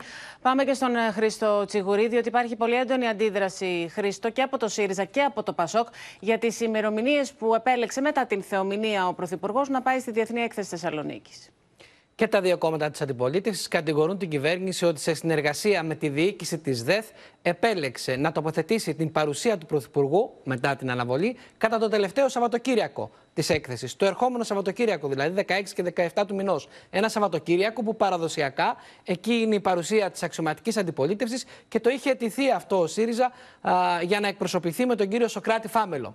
Θεωρούν λοιπόν τόσο ο συνασπισμός της ριζοσπαστικής αριστεράς όσο και το Πασόκ ότι αυτή η κίνηση δεν έγινε τυχαία, αλλά πρόκειται για μια επικοινωνιακή διαχείριση από πλευράς της κυβέρνησης σε μια προσπάθεια να κρύψει, να είναι αυτή που θα κλείσει την ε, διεθνή έκθεση και να κρύψει τις ευθύνες της για την ανεπάρκεια του επιτελικού κράτους σε σχέση με το πώς διαχειρίζεται όλα όσα βλέπουμε τις τελευταίες ημέρες και διευρύνουν την ανασφάλεια, την γενικευμένη ανασφάλεια των πολιτών. Ο ΣΥΡΙΖΑ μιλάει για αντιδεοντολογική ε, συμπεριφορά και αντιδημοκρατική μεθόδευση, ενώ και το ΠΑΣΟΚ υποστηρίζει πως είναι πρωτοφανής μεθόδευση για να κλείσει ο Πρωθυπουργός με τέτοιο τρόπο την έκθεση και να μην διατυπωθεί κριτική, να μην ακουστεί δυνατά η φωνή των κομμάτων της αντιπολίτευσης. Σε ευχαριστούμε πολύ, Χρήστο Τσιγουρής. Στο σημείο αυτό, κυρίες και κύριοι, το κεντρικό δελτίο ειδήσεων του Open ολοκληρώνεται. Επιστρέφουμε σε λίγα δευτερόλεπτα με όλες τις ειδήσεις αλλά και όλες τις εξελίξεις από το μέτωπο των καταστροφών.